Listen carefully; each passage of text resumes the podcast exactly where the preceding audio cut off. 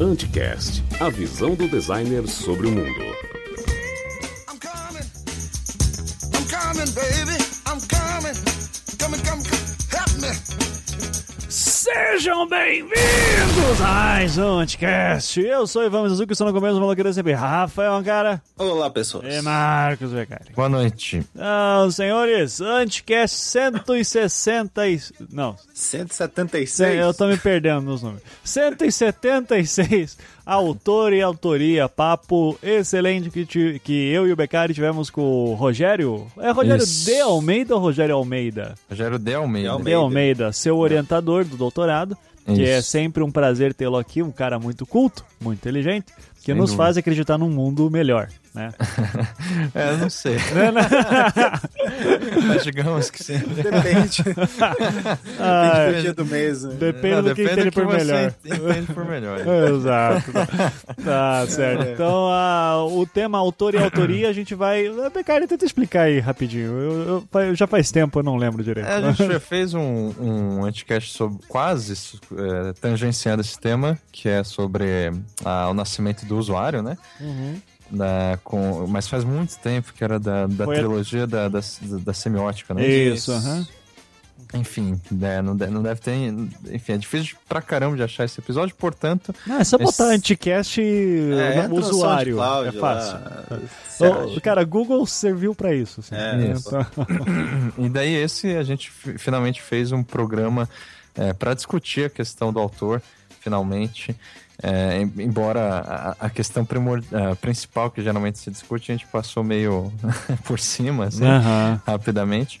Mas enfim, ver como, qua- quais são as discussões principais, né, a respeito da morte do autor, da, do renascimento do autor, né? Aham, isso.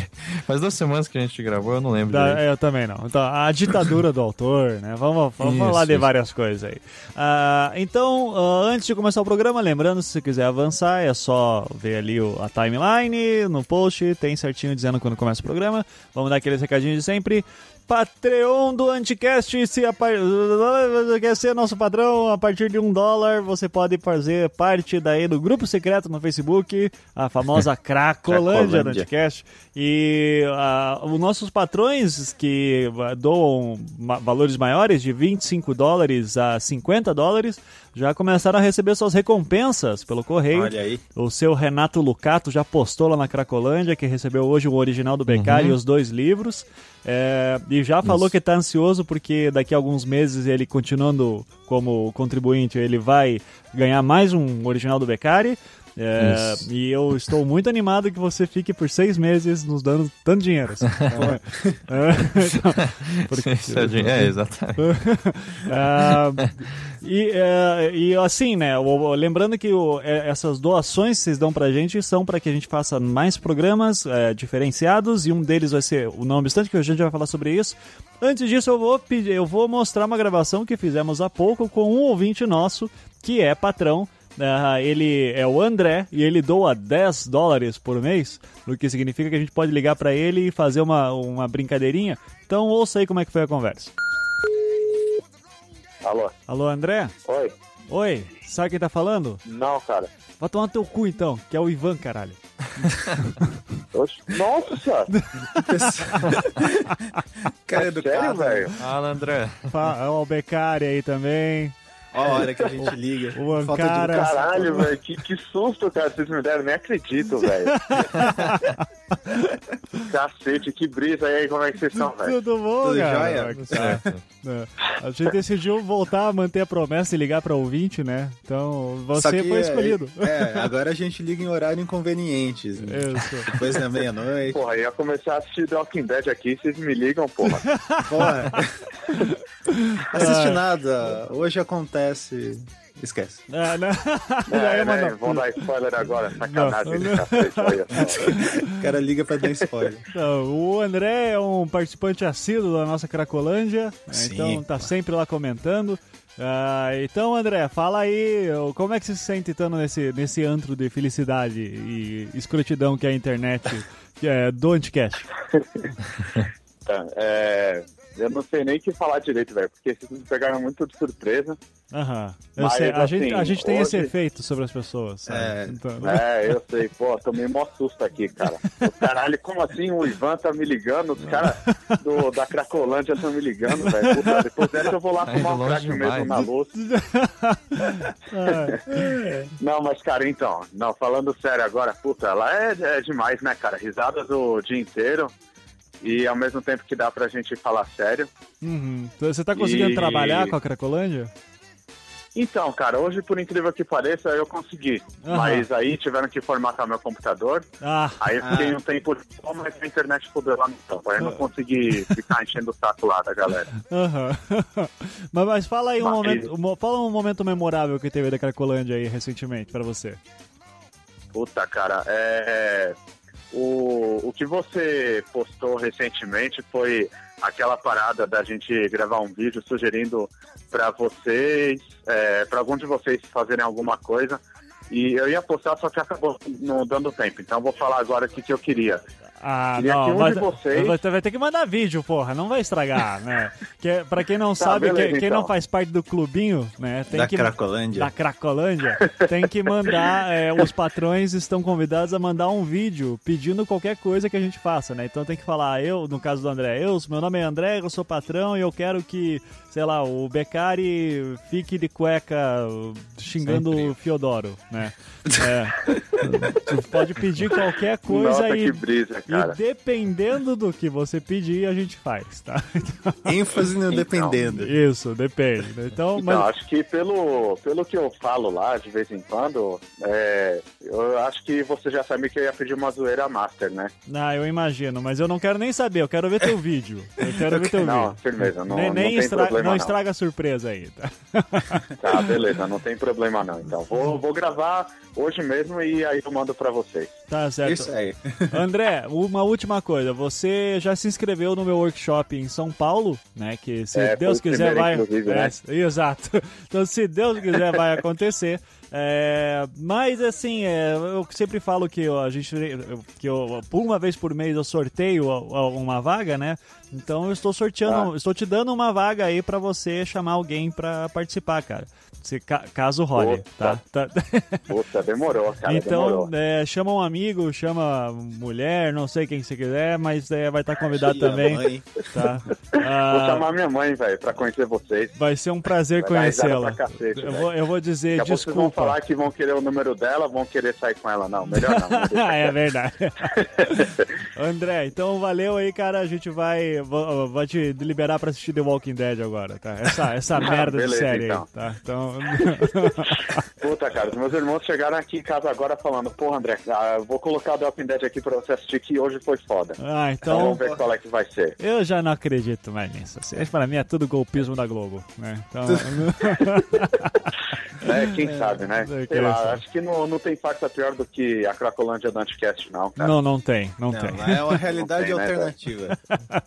Lá ali é, é tipo, a maioria dos assuntos abordados ali são tópicos e é aí que eu acho da hora.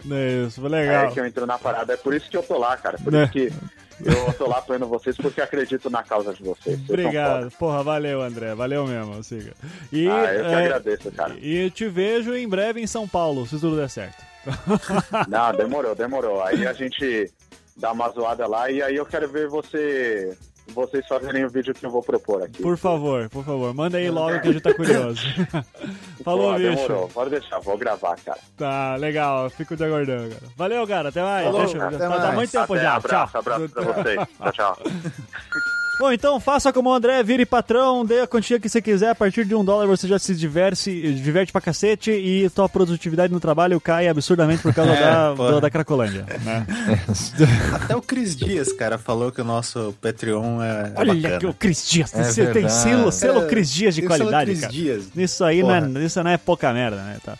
Então, olha só, ah, graças ao Patreon, a gente já falou isso em outros programas, mas a gente, agora temos o feed próprio do Não Obstante, que é o spin-off aí do Beccari, é mais Isso. focada em filosofia, design e outras ficções. Olha só, decorei a vinheta, É Beccari. e você pode assinar o feed, vai lá, tá todos os programas do Não Obstante pra baixar. E é, programa novo também que saiu semana passada. Ah, assine o feed, é super importante assim que vocês tenham essa independência, porque ainda não tem site do Não Obstante. É, Isso. isso. vai sair em breve. Em breve eu não sei quando. Mas é, você. Algum dia vai sair. Algum dia, mas assinando o feed vai aparecer ali no teu iTunes, no teu WeCast, Downcast, Instacast, Podcast, não sei qual aplicativo que você usa.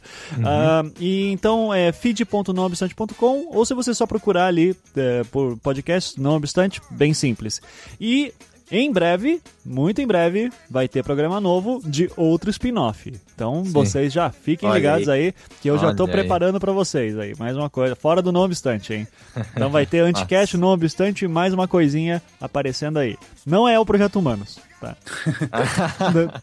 É o três páginas. Ah, é, foda-se, não, não tem. É, O cara não sabe guardar. é, não, não sei guardar segredo, né? Então tá. é, bom. reca- outros recadinhos rápidos. A oficina literária do Ivan, Curitiba já, já tá aí na Páscoa, então não, nem a- não vou nem avi- avisar mais. Quem quiser já, já, já passou da data, provavelmente. Ah, mas em São Paulo, dia 10 de maio, lembrando, se você quer que role em São Paulo, você se inscreva, porque ah, ainda estamos com. Já, deu uma aumentadinha o número de participantes, então é bem provável que ocorra já, mas é, se inscreva lá para ter certeza que vai acontecer. Quanto mais inscritos, mais garantia que vai acontecer a oficina literária, ah, dia 10 de maio, em São Paulo. É um domingo. É, dia inteiro só escrevendo, discutindo literatura, vai ser uma putaria louca. Olha né? aí. Boa. Ah, e vamos lá, ah, Ankara, por favor. Então, dia 20 23 de maio, em São Paulo, o meu workshop do Fabiano, Pensar Infográfico. E é isso, tem o endereço ali, se inscrevam lá. É, por enquanto tá 249 reais, tá com 40, e- 40% de desconto a, a inscrição. Eu não lembro até que data vai direito. Eu acordei agora há pouco, me desculpe. e Relaxa. quem quer o Pensar Infográfico na sua cidade é só preencher lá o, o formulário no pensarinfográfico.com.br barra quero. Ma- quero. Quero. Tem, tem a foto do Eduardo Jorge lá já? Eu, eu tirei por motivos políticos, Ah, droga. mas é bem fácil o sisteminha lá, você se inscreve e recebe... Eu não mando spam, eu só mando e-mails do curso. Tá bom, ótimo. Beleza. Então é isso. O Becari hoje não tem recado, né? Não, mas tem aqui na pauta é, uma coisa que o Ivan colocou, que é o artigo que eu escrevi com o Rogério, que por, a- por acaso é sobre o tema aí, né? Aham. Olha, autor e autoria. Sim, a, gente, Então, é, a gente fala sobre ele, mas no finalzinho do programa. Isso eu lembro. Isso. Tá? Então, ah, vocês podem olhar ali depois o, o artigo que eles escreveram juntos para poder ver a maestria dos dois trabalhando juntos, né? Exato. ah, e ver também uma discussão mais, mais, sei lá, um pouco mais aprofundada, talvez, em alguns É, porque o. Anticast não é nada aprofundado. Que acho que é mais divertido, é, né? É, É exato. discutindo alguns pontos. E também, só para finalizar, eu queria ah, aproveitar para agradecer todo mundo que foi lá no, no meu workshop nesse domingo. Ah, é. Que o Ankara também tava lá. Isso, eu fui, eu fui. É, o cara foi, disse que tava legal. Sim, tá bem bacana. Tinha É. ouvintes lá no meio. Tinha Olha. ouvintes, dois claro. que eu saio que me falaram mesmo. Isso. Tem o Renato que participa de todos, todos os cursos. Tá vendo? que ótimo. E foi, foi massa, foi bem cansativo, né? O dia inteiro desenhando. Não sei se eu faço isso de novo.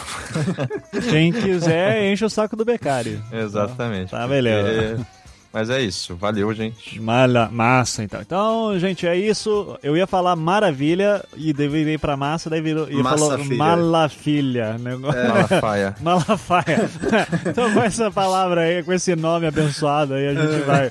Ah, começamos o programa. Lembrando que a leitura de comentários está em outro. ah, está logo ali embaixo no post, né? Então, ah, fiquem agora com o programa.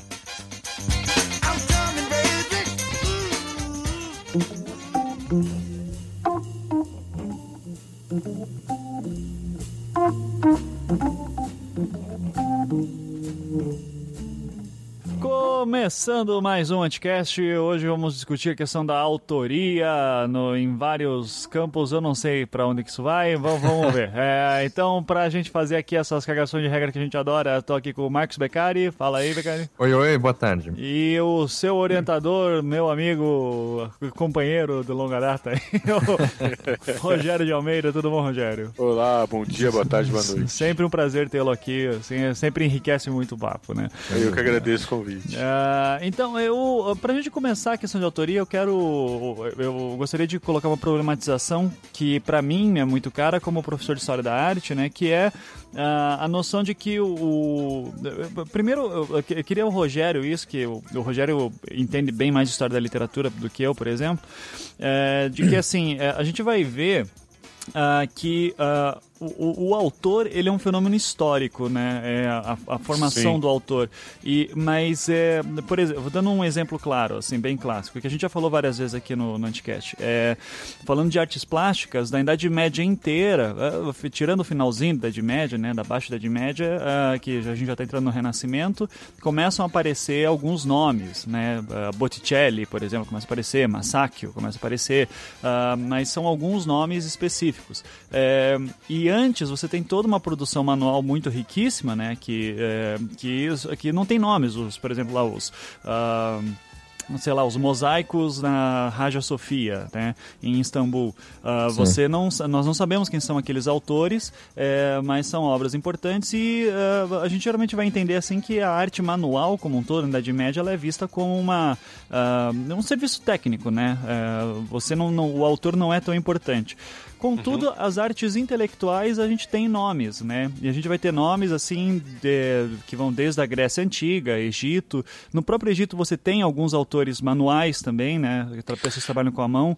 né? mas isso a gente parece que é a partir do Renascimento que a gente começa a dizer assim, ó, o autor é uma coisa importante. Né? Um pouco mais tarde ainda. Um pouco mais tarde, quando é que você Um pouco mais tarde, isso? porque, porque embora enfim, hou- houvesse o nome, não, não havia a ideia ali de um, de um autor, portanto não havia a ideia de alguém que fosse, digamos, proprietário de algo único, que pertencesse a ele. Só para dar um exemplo rápido, Cervantes, né? então a gente está aí no, no, no 16 para 17, Isso. é, publicou Don Quixote de La Mancha, enfim, fez um, né, um sucesso enorme, o livro é, foi, enfim, muito bem recebido, e, e- e aí foram fazendo várias edições. E aí quem terminou de ler o livro queria continuar lendo. Então o que aconteceu? As Essa história é pessoas, ótima. é, os escritores da época começaram a escrever histórias de Don Quixote, né? Então v- começaram a surgir histórias de Don Quixote. Até que o Cervantes disse, pô, mas peraí, tá todo mundo vendendo história, né, do personagem que eu inventei, eu vou fazer o Don Quixote 2, né? E aí ele faz a segunda parte. Em que, inclusive, tem um momento que ele confronta o autor do Don Quixote 2, né? Assim, que... É, é do Don Quixote apócrifo, né? Que você vai Isso. ter o, o apócrifo do Don Quixote, que é essa continuação que não foi ele que escreveu. Daí, se eu não me engano, tem um momento lá que o, o Don Quixote encontra o autor do outro livro... E, É. e fala, você se ajoelhe e diga que eu sou o seu mestre, né? Então, é, e admita que eu sou seu mestre. O É. cara, é, É, que aí ali você começa a ver a necessidade de, de- dessa marca é, autoral, que é quase, guardando aí as devidas proporções, a mesma coisa que ocorre com a marca é, é, dos produtos. né? Se a gente pensar que o feijão, o arroz é, eram vendidos a granel, né? Então não tinha marca, né? Dizer, depois que ele passa a ser embalado e aí vem uma marca na embalagem. Você vê, por exemplo, determinadas empresas frigoríficas que colocam a marca, né? Uhum. E aí, assim, se for pensar, por exemplo, a carne, cada carne seria única, né? Porque cada boi é só um boi, né? aham. Mas eles criam ali uma determinada marca. Isso é, vai, vai criando a ideia do autor e também vai gerando né, é, perguntas, né? Quem que é o autor? É de, de fato quem produz? O livro, o livro normalmente o autor escreve, né? Tirando os casos de ghostwriters, né? O autor escreve. É aquele que escreve, mas numa pintura, por exemplo, você pensar, sei lá, no, no quadro da, da independência, né? o Pedro Américo não estava ali trabalhando elemento por elemento Ah. do quadro, ele tinha uma equipe trabalhando, né? Uhum. Exatamente. E aí ele chega no final e, enfim, a Isso é concepção é, comum dele. desde, o, desde o Renascimento também, né? É, com a- o sistema de guildas, né? Os mestres e seus, eh, seus aprendizes. É, tem tanto que a Capela Sistina, né? O debate clássico é se o Michelangelo pintou sozinho ou se ele teve ajuda. Isso. É, então, ah, mas, ah, mas, por exemplo, ah, isso ainda, no caso da literatura, por exemplo, isso vai expandir, se não me engano, no século XVIII, que vai ser formada a lei da- do direito autoral, né? Na, na França, se não me Perfeito. engano, que Perfeito. está acontecendo muito impressão de livros sem a autorização do autor, que era muito fácil, né? O cara publicava um livro, começava a vender bem, daí de repente, sei lá, o, o, o autor é espanhol, daí na Alemanha alguém traduz para o alemão e traduz o livro e começa a vender sem, e o autor não está ganhando nada. Então eles montam uma lei de direito autoral para que controle isso, né? Mas Que é, eu que é uma lei, só- que- é uma lei que bate até hoje, inclusive, né? É, não Sim. só isso, só para também completar a ideia, o- um dos problemas que, que, que gerou também essa discussão e aí depois a questão da lei, porque os livros piratas também existem até hoje e fazem esse tipo de, de, de coisa, né? Aham. Que é, na verdade, ganhar dinheiro em cima de quem produziu o livro e em cima de quem escreveu.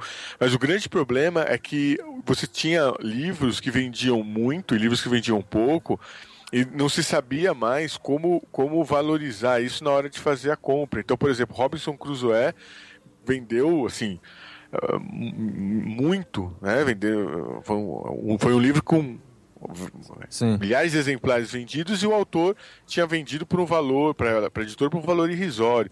Depois eles começaram a vincular, então, a questão da autoria eh, e a questão do direito né, de, de propriedade e também da remuneração de acordo com a vendagem. Uhum. Para quem não sabe, hoje o, o- o padrão no, no mercado editorial é 10% do preço de capa para o autor. No Brasil ou em geral? Isso é, é- é- é em geral, mas É, tá. Mas existem muitas formas de negociação. Por exemplo, no, no espaço acadêmico, é Sim. muito comum a editora, é, quando né, decide publicar um livro do autor, dar em, em exemplares. Então faz 500 cópias, por exemplo, e dá Sim, sim. 50 livros para o autor. Uhum. Agora você tem autores como. autores mais. mais é, com potencial de venda muito alto, que aí ele discute já antes, consegue adiantamento do livro que Sim. ele nem escreveu. Aí a negociação é mais séria. né? É, aí a negociação envolve isso. Eles chamam. É, por exemplo, Paulo Coelho, quando ele saiu da, da Roco para ir para Objetiva, ele levou alguns milhões lá só de luvas, né? Então, essa luva seria justamente, enfim, como se fosse um passe de um jogador de futebol na época que tinha, né? Esse tipo de, de transação. Porque, na verdade, o que acaba definindo o autor, num certo sentido, é a discussão é, do- do- da autenticidade da obra, mas também, de outro lado, da obra como mercadoria, né? Para quem eu pago É, a pertença, né, na realidade. Isso, propriedade, né? É, então, porque é, eu acho que toda essa discussão que eu achei é, fantástica, né, da, da problematização, a gente está trabalhando com uma série de noções diferentes de autoria, né? Porque, por exemplo, esse último, sei lá, do Paulo Coelho e tal, é, que é uma noção bem, sei lá, econômica ou é, de, de, de essa questão da patente e tal, de a quem pertence o, o, a- o valor né, que vai ser adquirido a determinada obra. E daí, mas o Ivan começou falando do- de uma noção da, sei lá, da história das artes plásticas, por exemplo, que vai dizer que o, é, se- é, não tem um, um sujeito, um indivíduo na Idade Média, por exemplo.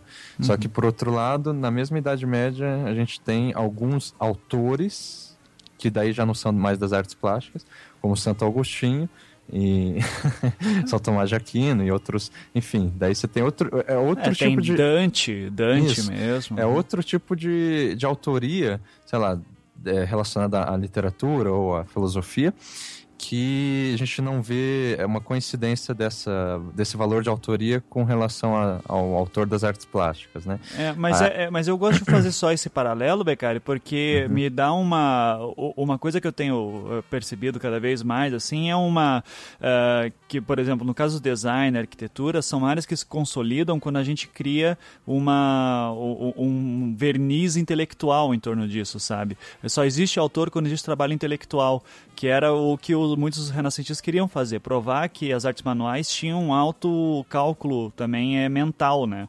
Ah, Então, mas é, assim, é, Enquanto que disso, autores literários sempre foram lembrados, é, Sim, o- sim. compositores de música e por aí vai. Não, sem dúvida, eu concordo. Tem essa questão do valor intelectual. Mas também uma questão de, tipo, individualidade. E eu- daí é uma questão que se acentua no romantismo, né? Mas que sem é que aí dúvida eu vem quero, do... eu, eu quero evitar esse negócio do romântico, que no romântico vai ser uma questão de autoria bem específica, assim, né? É, Visão exatamente. pessoal do mundo, assim. Então, é que geralmente pro ouvinte, enfim, que nunca parou para pensar nisso, a, a discussão mais comum, digamos assim, mais, é, mais talvez vulgar até de autoria, é a noção romântica do gênio autor e tal, contra atualmente a, noção estrutural, né, estruturalista ou pós-estruturalista de Barthes, que vai, a gente já vai chegar no Barthes, né, vai dizer que não existe autor ou que o autor morreu. É, mas nessa questão do renascimento e tal, eu acho que além da, do autor ele ter uma carga intelectual de, é, enfim, de que é ele que, que é uma expressão do, do indivíduo que precede aquela obra que ele está dizendo, então aquela obra é um resultado disso, é justamente essa ideia de ele expressar um pensamento dele de uma forma objetiva para o mundo. Isso que eu acho que é uma coisa que na Idade Média não havia. É, porque há, há uma espécie de homogeneização, uma, enfim, uma, um paradigma homogêneo de como que a arte, no caso gótica, ou enfim, medieval de modo geral, ela deveria ser vinculada. Aí, a partir de, de algum momento, você tem essa arte que não é exatamente. Não existe uma, um, um padrão a ser seguido, e daí você tem uma. uma a, a, a obra começa a ser vista como resultado de uma individualidade. Só para exemplificar essa questão é, de, de autoria, como, enfim, de um lado, um, um indivíduo que assina, né, e, e, e depois, ou então um indivíduo que representa, enfim, um, um, conjunto de, de, de, pessoas que trabalharam, ou, ou mesmo uma, uma, uma empresa. É, quer dizer, isso demora um tempo para se formar e, e também se forma atrelado ao, ao, a questão da, do livro como mercadoria, da autoria como uma propriedade intelectual. Se a gente lembrar, por exemplo, na, na, no Renascimento era muito comum o autor, quer dizer, o, o, o livro ser assinado por aquele que fazia a compilação, por é. exemplo, de determinadas histórias. Então, ele compilava contos medievais e saía o nome dele. Se a gente lembrar, não, não muito tardiamente, na né, questão recente, Baudelaire escreve é, os, o paraíso, os paraísos artificiais, o paraíso artifici os paraísos artificiais, é, tomando como base um, um, texto do Thomas de Quincy e, e, e, e, na verdade é uma tradução que ele amplia e modifica e aí vai com o nome dele. É, até um tempo também a, a tradução muitas vezes ia com o nome de quem traduziu e não com o nome é, do autor e a indicação de que, de que aquilo havia sido traduzido. Uhum. Então existem vários fatores, por exemplo, que com, complicam né, na hora de dizer quem é o autor. Por exemplo, Thomas Edison né, é, parece um gênio inventor né, de, de, de uma série de, de, de, de, elementos no final do século XIX, começo uhum. do, do XX. Na verdade, a empresa dele patenteava, isso ia com o nome dele, mas tinha uma equipe que estava é, trabalhando com isso, enfim. Uhum, sim. Isso é um celular? É, é... é um celular. Eu não, vou, eu, eu não vou cortar nada disso. Você, o, o ouvinte que se vire.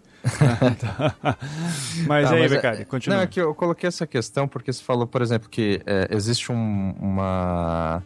Sei lá, um, um ponto em comum por assim dizer, é uma opinião comum de falar que a autoria surge com o humanismo ali no Renascimento e tal, né? Alguns autores vão dizer isso, tá certo? É, ou é. até, pode até dizer que foi retomado, eu acho que é uma boa, porque se não, tem... claro, é, não pra... é que, que, se, que surge dali, né? É, Mas é que, enfim... E, ou ganha moldes modernos, os pré-modernos. Isso, exatamente. Né? Só que daí um cara como Foucault, por exemplo, é, ele vai dizer que o autor, ele, a, a noção de autoria, e ele está partindo de uma noção muito simples de autor, que é justamente um sujeito que preexiste a obra que ele vai construir.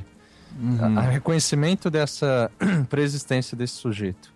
Essa uhum. no, a noção de autor. Ele vai falar que essa noção do autor nem surge no Renascimento, nem no humanismo. e paradoxalmente no barroco. Uhum. É, e isso em Palavras e as Coisas, ele. naquela arqueologia das ciências humanas, né? Ele começa o livro falando lá do, do quadro do Velázquez, que é um autor, é um pintor barroco, né?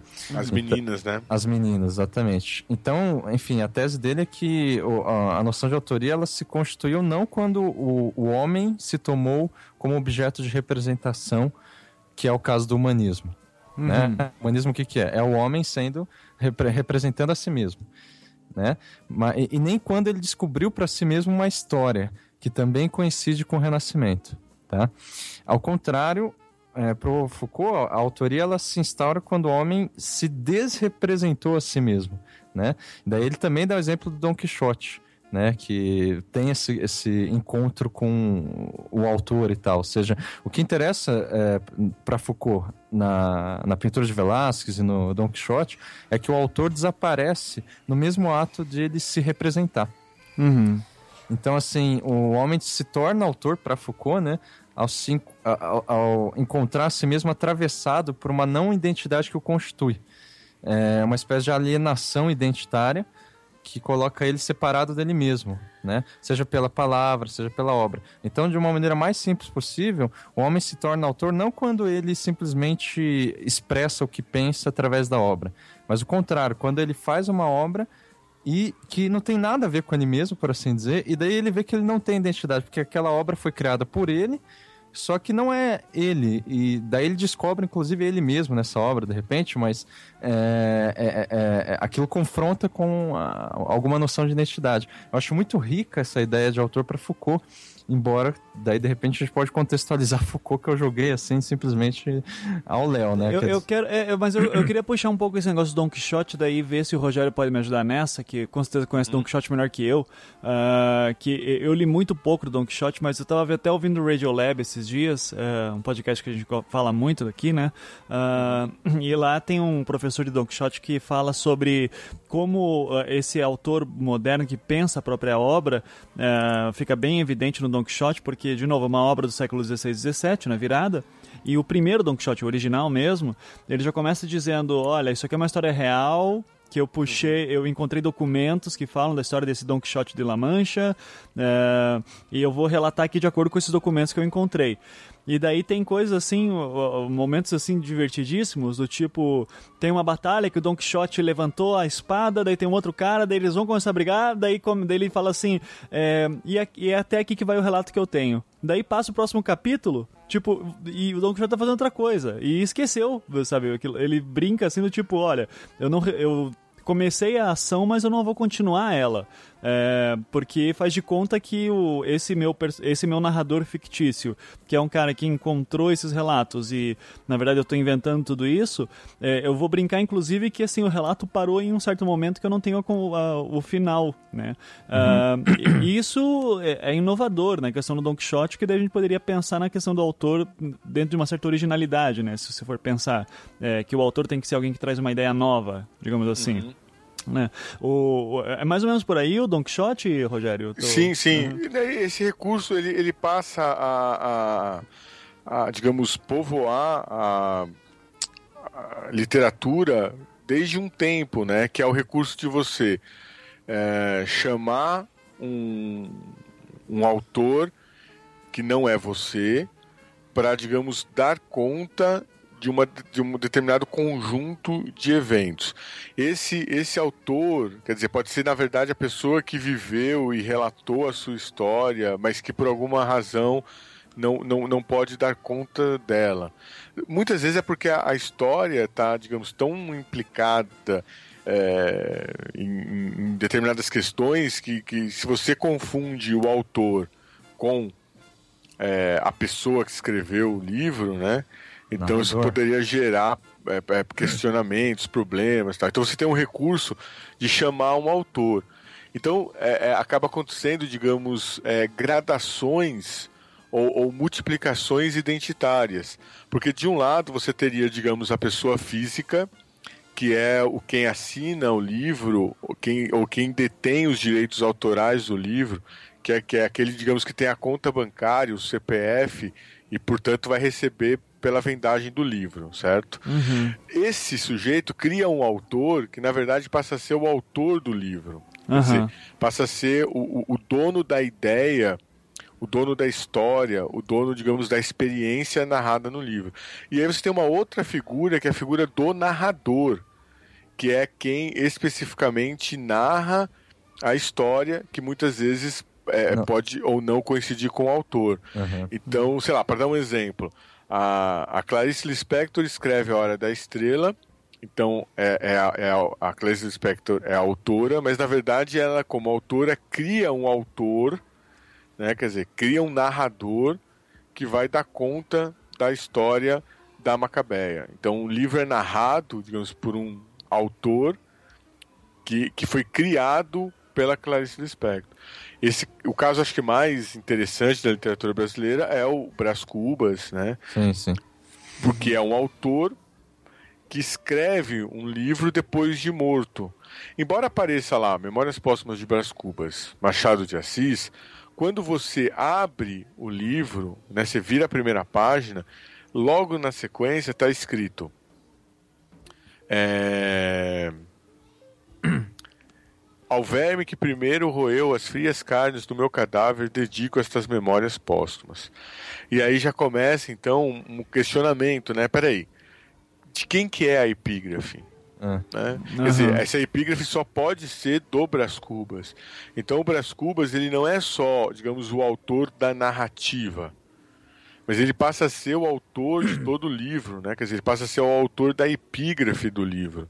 Dizer, ele passa, ele, ele só não, não assina, né? Porque os direitos, digamos, né, vão e, e os louvores da obra vão para a figura real, Machado de Assis. Mas o que, o que isso diferencia, por exemplo, de eu impedir, eh, vamos dizer nessa ótica Foucaultiana, de eu dizer que o Dante era um autor, por exemplo, quando escreve a Divina Comédia, e começa dizendo, em um certo momento da minha vida, me vi numa floresta escura, e se eu não me engano ele não dá nome pro, pro, pra esse narrador em primeira pessoa, né? É Tudo- que no fundo é ele mesmo, né? É, No isso. fundo é ele mesmo, Aham. né? Mas ele não, que eu saiba, ele não foi pro inferno, purgatório e paraíso. Não, mas é que né? tá, a noção de Foucault não é tão literal assim, né? No sentido literal, quero dizer.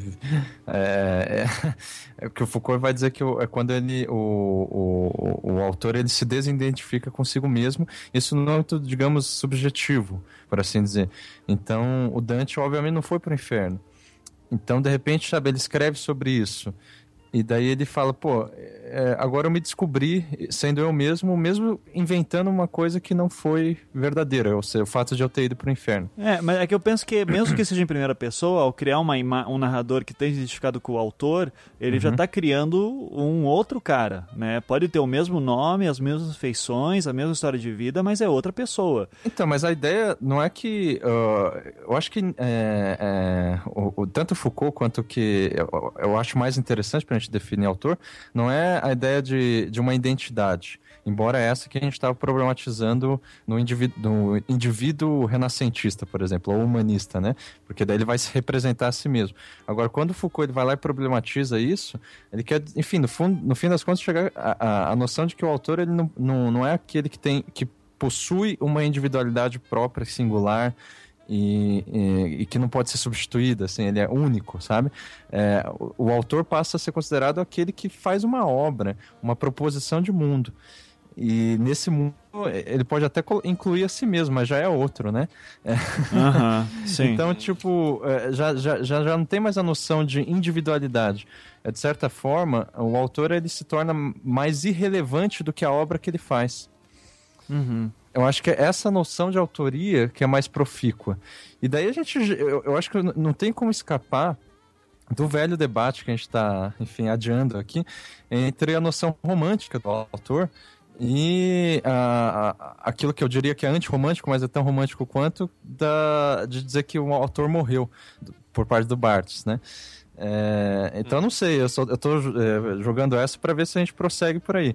É, só Ou- lembrando que a gente já tem um anticast sobre o, o- a morte do autor e o nascimento do usuário, Sim, né? é, é que, verdade. Uhum. que a gente chegou a falar disso, mas é legal só citar isso que, é, que a gente vai estar no Bartz, enfim, o Bartz tem essa tese do- da morte do autor, mas Sim. que, como diz bem o Paulo que naquele programa que a gente gravou sobre isso, que foi nosso convidado, é, Uhum. o Bartz, naquele momento, ele está dialogando com uma certa escola de crítica literária da França naquele período, né? Exatamente. É. Assim como a, a- a- o, o- o inimigo ali do Barthes, dessa escola francesa, ela também é muito restrita né, a um romantismo específico que vai falar, vai, enfim, reivindicar uma arte pela arte, por assim dizer, que é lá, enfim, do século XIX, um pouco do século XVIII também, mas é, é- é- é essa noção do autor como gênio, sabe, que tem um dom que, de ver além do que os demais mor- mortais conseguem ver. E é essa noção romântica que o Barthes vai acusar, né? Na, na- no famoso texto dele, A Morte do Autor. Uhum. Sim. Então, só para contextualizar isso, né? a- o, o- Barthes ele, ele, ele faz lá, eu acho que é em 1967, se eu não me engano, ele faz o, esse, essa, é, esse tratado da morte do autor, dizendo que ah, o leitor é quem constrói a obra, já que o autor não tem controle sobre a obra, ao contrário da autonomia reivindicada pelos românticos do século XIX.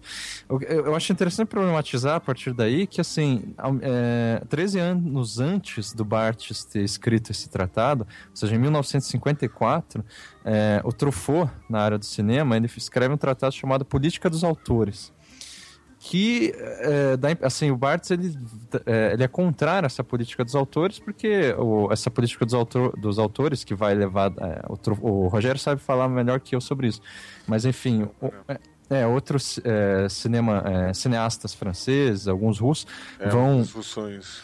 é, eles vão se basear no formalismo russo, mas principalmente na- no sistema estético hegeliano, que daí vai justificar esse gênio, né, no, no saber absoluto, que vai é, é, en- encontrar no autor aquele que vai fazer a síntese artística e tudo mais. Daí o Barthes, por ser um estruturalista ou pós-estruturalista, ele obviamente vai contra isso. Enfim, eu estou fazendo aqui uma problematização talvez epistemológica, mas eu, eu quero chegar no fim e dizer assim, para mim, a visão antirromântica do Barthes, ela é tão romântica quanto a do Truffaut. Só que é o contrário, porque o Truffaut idealiza o autor e o Barthes vai, dar, vai colocar no mesmo pedestal o leitor. Então não faz muita diferença. Né? Tipo assim. é, é por isso que essa discussão é, é vazia. Então, é, por que, que então eu tô insistindo nela? Pra gente sair o quanto antes dela. Assim, tipo assim, a gente precisa Sim. mencionar ela. Beleza, mencionamos, então vamos falar do que É, interessa. sim, é, eu, eu entendo porque de um lado você tem um cara que dá toda a autonomia pro autor da sua obra e de um outro diz assim, não, o autor não importa, o que importa é o leitor, né? É, É, e, sim. e, por exemplo, eu, eu antigamente eu gostava muito da tese do Barthes, né? Porque eu me identificava nisso, dizendo assim, porque é, é, um- é uma situação lógica, né? Claro, na questão que o Barthes vai escrever isso de uma maneira bem mais inteligente do que eu vou falar agora. Mas é, por exemplo, eu ouço às vezes uma música, eu dou muito esse exemplo para meus alunos, que você vai falar do, vamos lá, uma coisa bem indústria cultural, assim, música pop, o Aerosmith, né? A Aerosmith é uma banda de rock aí super famosa desde a década de 70, 80, é, todo, um dos ícones do rock. Daí tem uma música que eles lançaram naquele filme Armageddon, no final da década de 90, que é I Don't Wanna Miss a Thing, que todo mundo adora. É, e daí você vai ver que quem. Você ouve aquela música e diz, "Ah, Aerosmith é foda. Daí você vai ver que quem escreveu aquela música era uma compositora que fazia também músicas pro Backstreet Boys, N5, sabe? É, e daí você diz assim, nah, tá, mas é, é, é importante pro autor, sem dúvida, né, na questão do, do- da remuneração. Essa mulher ganhou muito dinheiro fazendo isso. Mas pro cara que tá ouvindo, pouco importa, né, muita a maneira como vai ser usufruído isso. É, eu só queria, depois que eu comecei a ler o Bakhtin, principalmente, o Bakhtin, pra mim, eh, na questão da- do dialogismo dele, é, eu comecei a problematizar isso porque ele disse assim, não, ah, o autor ele é importante porque ele está passando uma voz do seu tempo, é, só que ele está em constante diálogo com o seu leitor, né? Então não é nenhum nem outro, é uma mistura dos dois ali que é, não, não dá nem para mensurar direito, né? Você tenta fazer algumas coisas de relação. Agora eu sei que eu tô, eu tô falando numa perspectiva bakhtiniana por, muito por causa das, das leituras que eu tô tendo ultimamente, que é totalmente a maneira que eu tô fazendo. Eu tenho certeza que o Beccari tem as suas, né? Então... Não, mas é, é, é porque é, a partir do século XX, com, depois do Barthes e Foucault, a gente vê inclusive reflexos na, na artes plásticas, por assim dizer, com Andy Warhol, por exemplo, que vai é, falar assim, é, vai nessa mesma tendência do Barthes e, e da morte do autor, falar, ó, eu só estou reproduzindo literalmente, o Andy Warhol é o mais estigmatizado nisso, né? O mais emblemático, perdão, nesse sentido. De falar, ó, isso aqui não tem autoria, sabe? A, a, a, autoria, ou seja, o Andy Warhol, ele falando dele mesmo, né? O Andy Warhol é também um produto. Ou seja, tem toda essa a, crítica, esse paradigma discursivo, também tem a ver com a escola de Frankfurt e tal, que a, a, a, a própria, o próprio autor é fabricado entende? Uhum. É, e os verdadeiros autores, por assim dizer, tá numa superestrutura escondida, entende? Uhum. É, porque, é, eu peguei isso no seu exemplo do Aerosmith, no caso, né? Uhum. É... Mas é, é, que, é que, no fundo, a, a, questão toda que se coloca é problemática, complexa, justamente porque se desdobra em vários elementos que só. É, é quer, dizer, essa discussão só é possível porque antes já há toda uma complexificação das relações que permitem esse jogo entre autor, leitor, entre aquele que, digamos, é, é, é inventado como, como é, o, a figura do autor, né? É, é, é, o produto, né? Quer dizer, quando você pensa Andy Warhol, por exemplo, né? Ele é, ele é tanto autor quanto produto. Né? Uhum. Né? Ele, ele também se inventa com, como autor. É, isso, obviamente, coloca em xeque o que, no fundo, é a grande discussão, é o quanto nós somos, digamos, é, capazes de nos afirmarmos é, como uma identidade. No sentido, digamos, mais moderno do termo, que daria uma certa unidade, um certo é, conjunto de características é, pelas quais você diz, bom, eu sou eu, né? Uhum. Quando o, o, o Truffaut está pensando na questão do, do, da autoria, no fundo, o que ele está tentando mostrar é que existem traços no, no, no, em determinados filmes, e ele não generaliza isso, né? Por isso que, que se cria ali a política do autor, mas haveria traços que permitiriam identificar um, um estilo, digamos, de alguém, né? Ou de, no caso, sei lá, duas pessoas, né? vamos pensar no, nos irmãos Coen, né? Uh, mas teria ali um, um, um traço que daria, digamos, característica à obra. Digamos assim, é, depois do, do, do, do é, Hitchcock, é, eu posso fazer filmes Hitchcock. Uhum. Então, eu consigo, quer dizer, aliás, isso é um exercício que fez o, o, o grande cineasta Scorsese, né? Enfim, Sim. apaixonado pelo cinema. Ele foi lá e pegou uma história do, do, do que, o, que o Hitchcock não tinha filmado e filmou.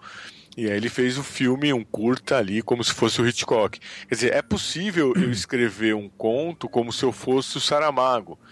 E aí depois você coloca no meio, né, insere no meio do, dos, dos, textos do Saramago e, e, raramente vai surgir esse leitor né, para dizer assim, ah, está aqui o texto que não é do Saramago. Quer dizer, eu posso escrever um conto Saramago, eu posso fazer um filme Hitchcock, eu posso pintar um quadro Van Gogh.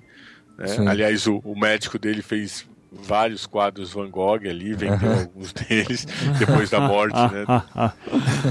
é, é, é, é, um fato interessante, né? Quer dizer, ele, ele morre, quer dizer, se mata no, no, hospício, e aí o médico diz, olha, ficaram alguns quadros aqui. E aí ele diz, olha, tem mais a outros, né? Vai passando o tempo e não, não acaba mais de tirar quatro. Porque ficou, digamos, relativamente entre aspas aqui, simples pintar Van Gogh. Uhum. Não é um, um, autor que, que, digamos assim, vai, vai causar uma dificuldade técnica. E aí, se a gente for para Pollock, por exemplo, né? Uhum. Os alunos do ensino médio reproduzem lá o, o Pollock. Ah, aluno do ensino fundamental. isso. É, É, pré-infância, assim, tá, pré-escola.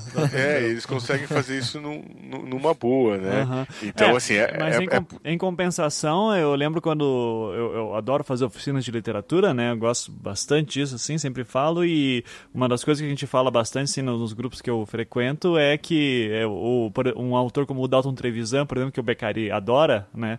É, mas o, o, Da- o Dalton é um cara, um contista brasileiro curitibano, né? Que é super importante e tal. E ele conseguiu fazer, gostando ou não, ele chegou num ponto em que você lê uma frase e você diz Dalton Trevisan, né? Porque É um ele- estilo demarcado. é, aham, Então, sim. eu acho que ah, ah, isso que o, o Rogério está pontuando é justamente aquilo que antecede essas críticas do século XX. Porque, assim, se a, se a gente entende autoria como estilo, aí o pós-estruturalismo vai falar justamente, não, não é um estilo, né?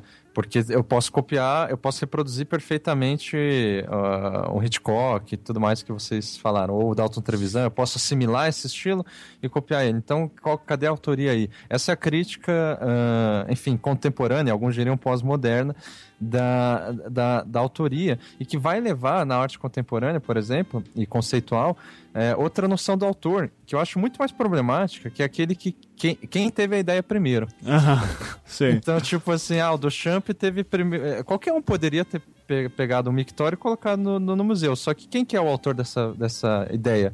Quem teve ela primeiro, pura Ah. e simplesmente. Sim. Entendeu? Isso que é a noção, eu diria assim, de uma maneira muito grosseira, é a noção de autor no pós-estruturalismo.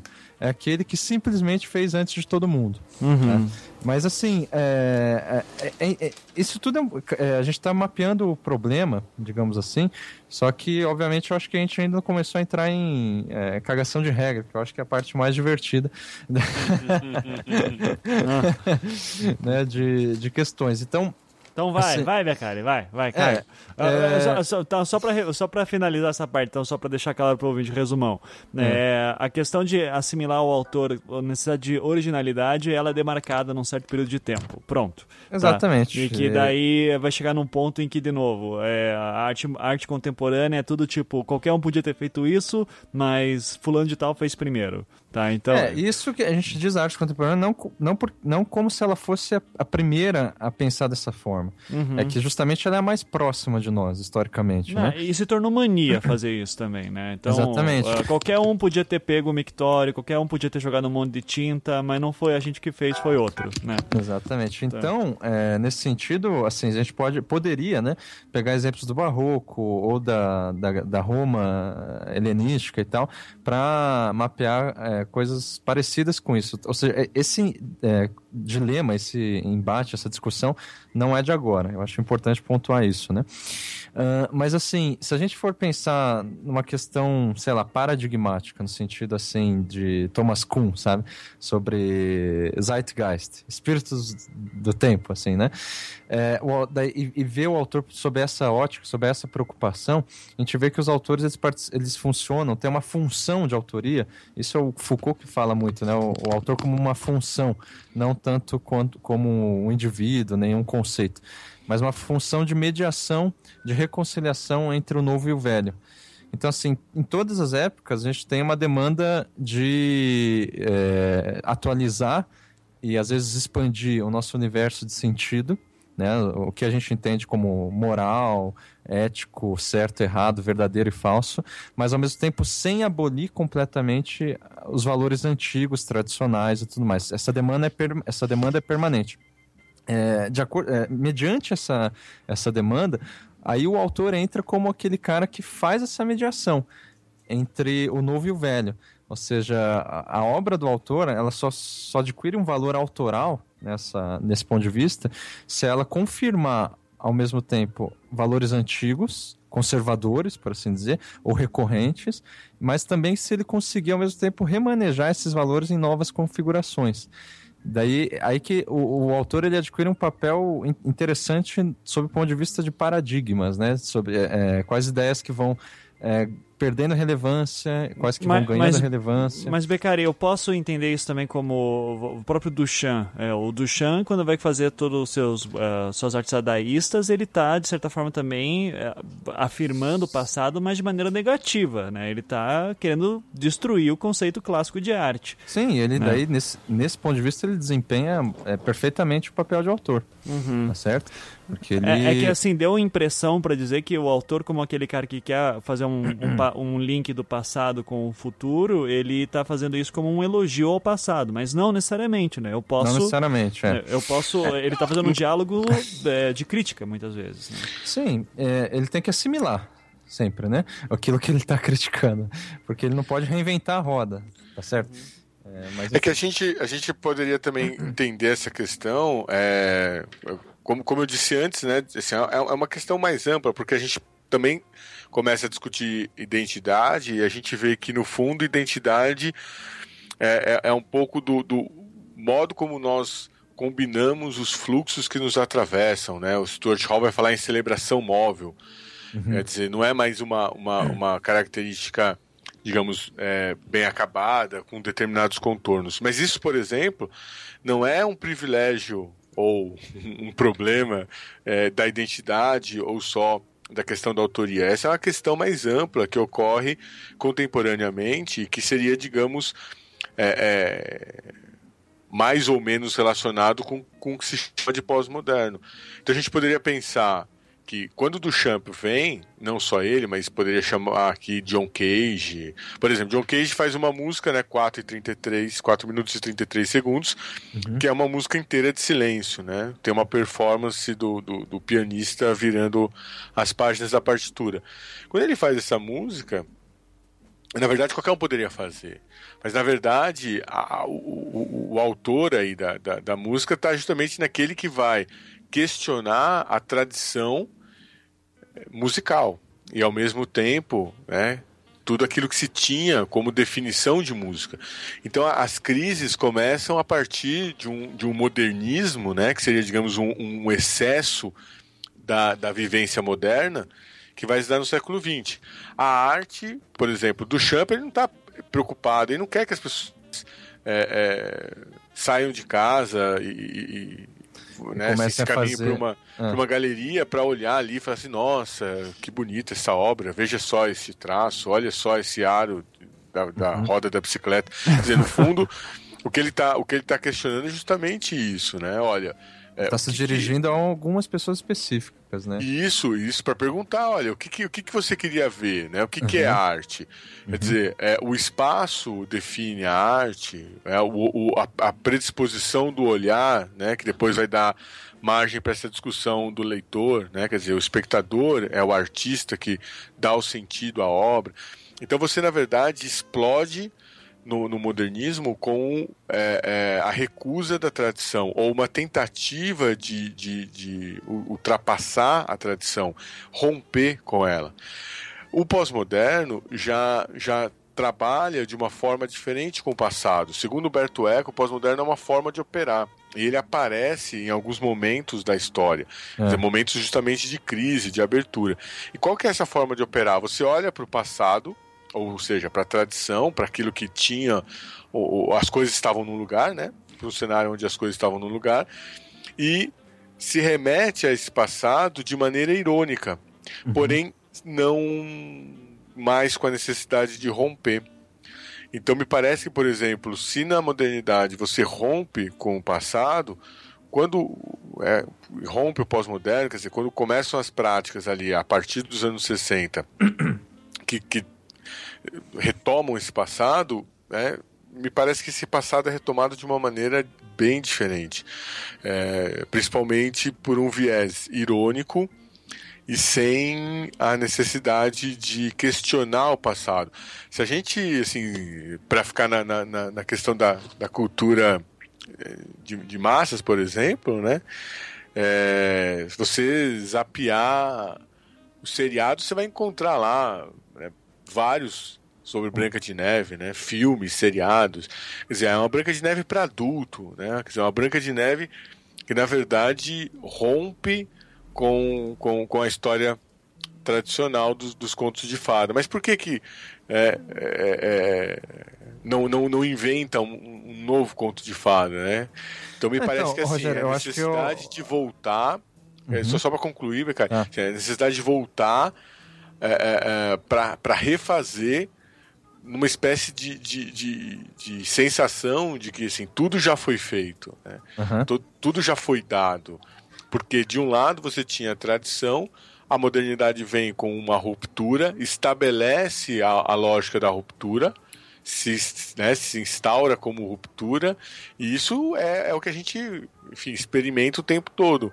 E aí parece que há um, um- um outro rearranjo que é justamente desse, dessa retomada do passado. E aí que as coisas eh, se tornam mais complexas ou mais interessantes, porque justamente a autoria vai, vai sofrer, digamos, ou vai utilizar né, de todos esses elementos. Isso. Mas eh, eu posso resumir, digamos assim, que o discurso implícito, por assim dizer, nessa, nessa sensação de que tudo já foi feito, por assim dizer, é aquele do Everything is always a remix. Sim. Sabe? Tipo, tudo é um remix. É, parece que isso foi, não intencionalmente, mas a partir do século XX foi cada vez mais reforçado por alguns artistas, por exemplo. Eu incluiria o próprio Duchamp aí, enfim. Ou seja, não, não, há nada de novo a ser criado. Porque é tudo um remix. Então a gente tem que reformular essa ideia de autor. Como aquele que não, não, não faz algo necessariamente original. Mas aquele que de repente faz um rearranjo mas, é, original, o rearranjo em si, né? Mas não o conteúdo, porque é sempre um remix. Daí sempre fica essa sensação. É, e daí que a gente tem algumas. é, eu acho que daí que vem o, o próprio Barthes, o próprio Foucault, e a gente pode colocar o próprio narrador lá do, do Benjamin, é, como al- al- algumas tentativas de dar conta desse problema muito é, estigmatizado no século XX, mas que ainda tem ecos, né? E, e- mas por outro lado tem algumas outras saídas que eu acho interessante do Deleuze, por exemplo, que vai falar que o autor não é aquele que tem a ideia, mas aquele que consegue expressá-la é, para algumas pessoas, né? Então esse é o autor, assim. E nesse sentido é uma noção muito ampla de autor é, que acaba colocando todo mundo como autor, né? Se eu tô me expressando para vocês, eu sou um autor, tá certo? é, É, mas eu acho, me parece a ideia mais interessante para pensar contemporaneamente. sem dúvida, sem dúvida. Porque é, é, não que você necessariamente seja o autor da ideia. né? por, por exemplo, se eu é, explico um conceito numa aula, né, um conceito do Deleuze numa aula, então o Deleuze é o, é o, é o sujeito que pensou aquele conceito a partir de um- uma série, digamos, de, de- de experiências, leituras e caminhos que ele seguiu. É, quando eu né, explico o conceito na sala de aula, eu passo a ser o autor da aula e o autor da explicação daquele conceito. É, quer dizer, não é que na verdade eu, eu me torno o autor é, Pela do- ideia. do conceito, isso. Mas aí é, é, o conceito, aí que vem a questão, né? Não existe nada mais puro. Então esse conceito ele não vai ser passado de maneira pura, ele vai ser passado atravessado, digamos assim, pelas minhas leituras, pelos meus exemplos. E aí também, digamos, pelos questionamentos que vão surgir dos alunos durante a aula, de tal forma que ta- talvez assim, esse conceito seja compreendido de maneiras muito diversas, tornando-se mais, mais é, equívoco, né? mais plural, e, e, e ao mesmo tempo injetando mais ruído no- na próxima vez, né? Que, por exemplo, esse aluno que teve aula comigo entrar numa sala de aula e buscar expressar esse conceito. Ou seja, você perde uma pureza do conceito, né? assim, Exatamente. co- como você, você, é, você já não, não, não pensa assim, e, e por conseguinte você perde também a pureza do autor. Por né? isso que o pós-moderno vai, vai, vai deixar de lado o conceito e vai, vai se concentrar na noção. Uhum. Então existe, existe Ou na assim, forma, né? Assim. Isso. Se você me pedisse agora, assim, ah, dá um conceito de autor, eu diria, ó, eu não tenho um conceito de autor, eu tenho uma noção de autor. Né? A gente expressaria algo mais aberto, mais inconcluso. Mas o assim, Rogério mais traduz- rarefeito. O Rogério traduziu uma Fesoli pro Brasil, né? Isso não é nada. Sim, Não, mas isso, assim, Isso não é, é, à toa, né, Existe, uma, existe uma, uma, uma- um contraponto a a essa ideia da, do- da noção. Porque se hoje a gente se expressa mais com noções do que com conceitos, daí como fica a arte conceitual? que está realmente buscando a pureza do conceito. É, é que até seja, a, a brincadeira Desculpa, que eu fiz. A Existe brincadeira que eu... ainda arte conceitual? é uma boa pergunta. A arte conceitual morreu, não morreu? Não, mas mas é. É. que a brincadeira que eu fiz é porque uma Fesoli, que é o autor que eu usei no mestrado, o Rogério traduziu uns dois livros dele, né? E, Não, e uma e eu- Fesoli escreve, é, sei lá, começa a escrever em, em 60 ou 70. tá, ma- mas de, independente que disso, é uma, uma onde estava a arte conceitual em seu auge, entendeu? E, a- e uma Fesoli é um cara que fala muito de noção, assim, sabe? Então, é, mas é, eu estou colocando esse contraponto porque vai ter outros caras que vão falar de, de conceito e autor, sim, é, nu- numa autonomia maior. Então, é, eu entendo assim que a gente está aqui sendo meio subversivo em muita coisa, mas é, é bom lembrar que tem gente que pensa, ou- ainda É, tem uma visão bem romântica. e o assim. romantismo é, é, são imortais, eu diria.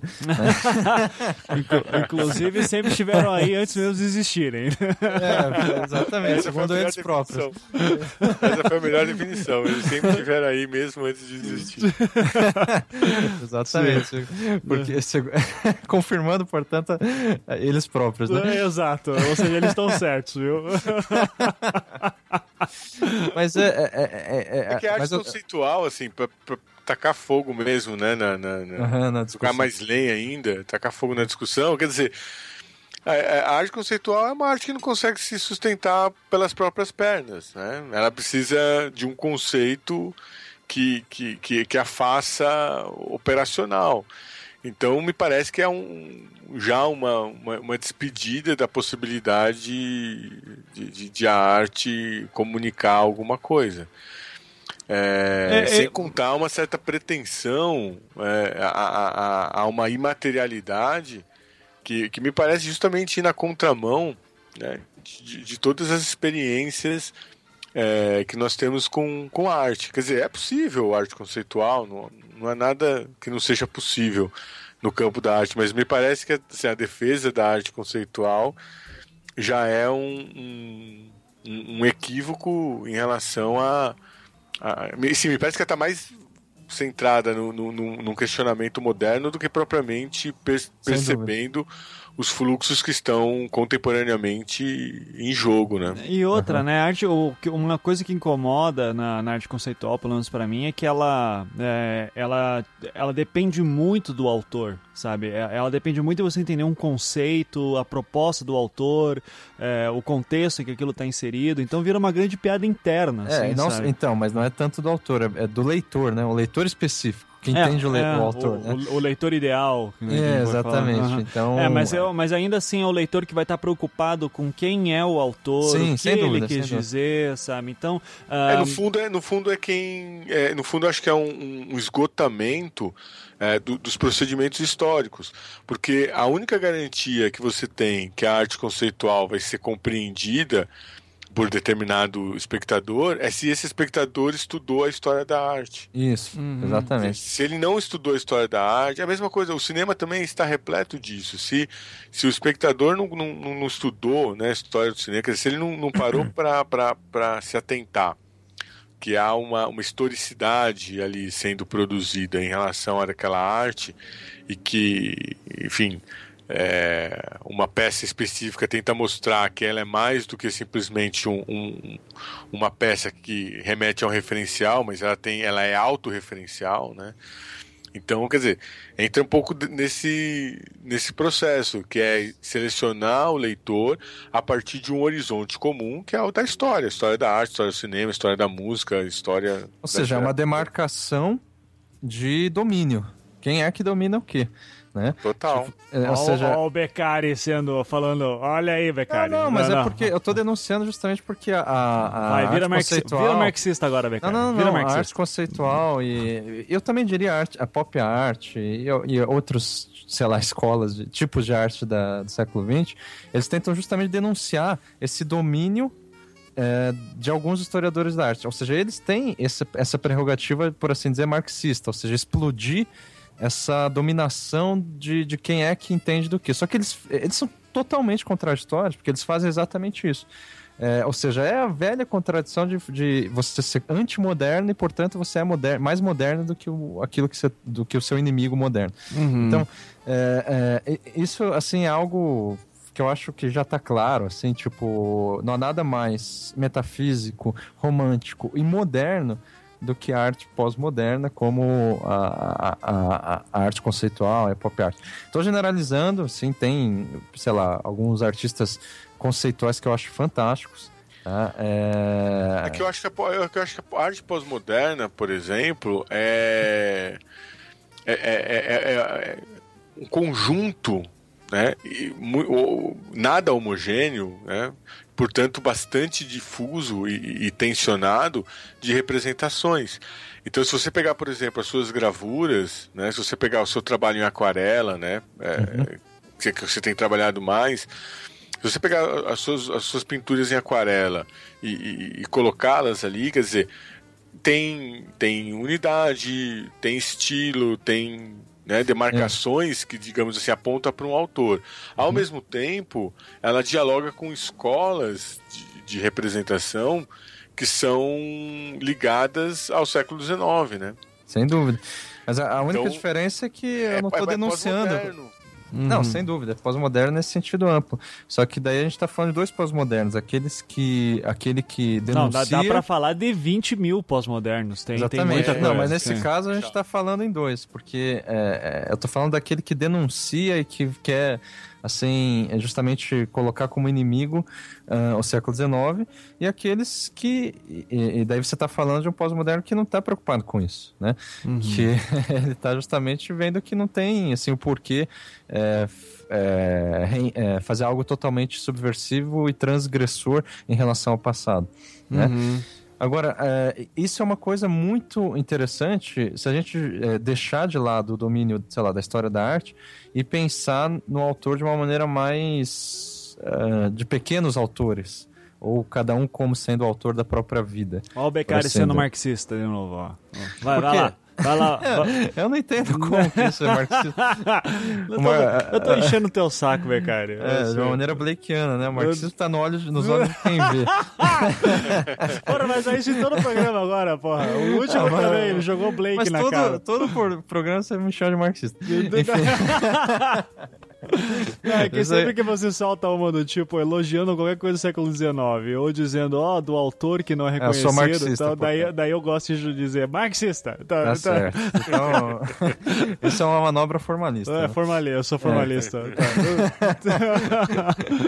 Mas assim, é, eu acho que é, se a gente for pensar nesse âmbito, assim, de, por exemplo, mesmo, sabe, eu, eu em relação às minhas aquarelas, o Ivan em relação aos seus livros, o, o Rogério em relação a tudo que ele escreve e, e, e tudo mais, como que a gente pensa uh, nós mesmos como autores, tá certo?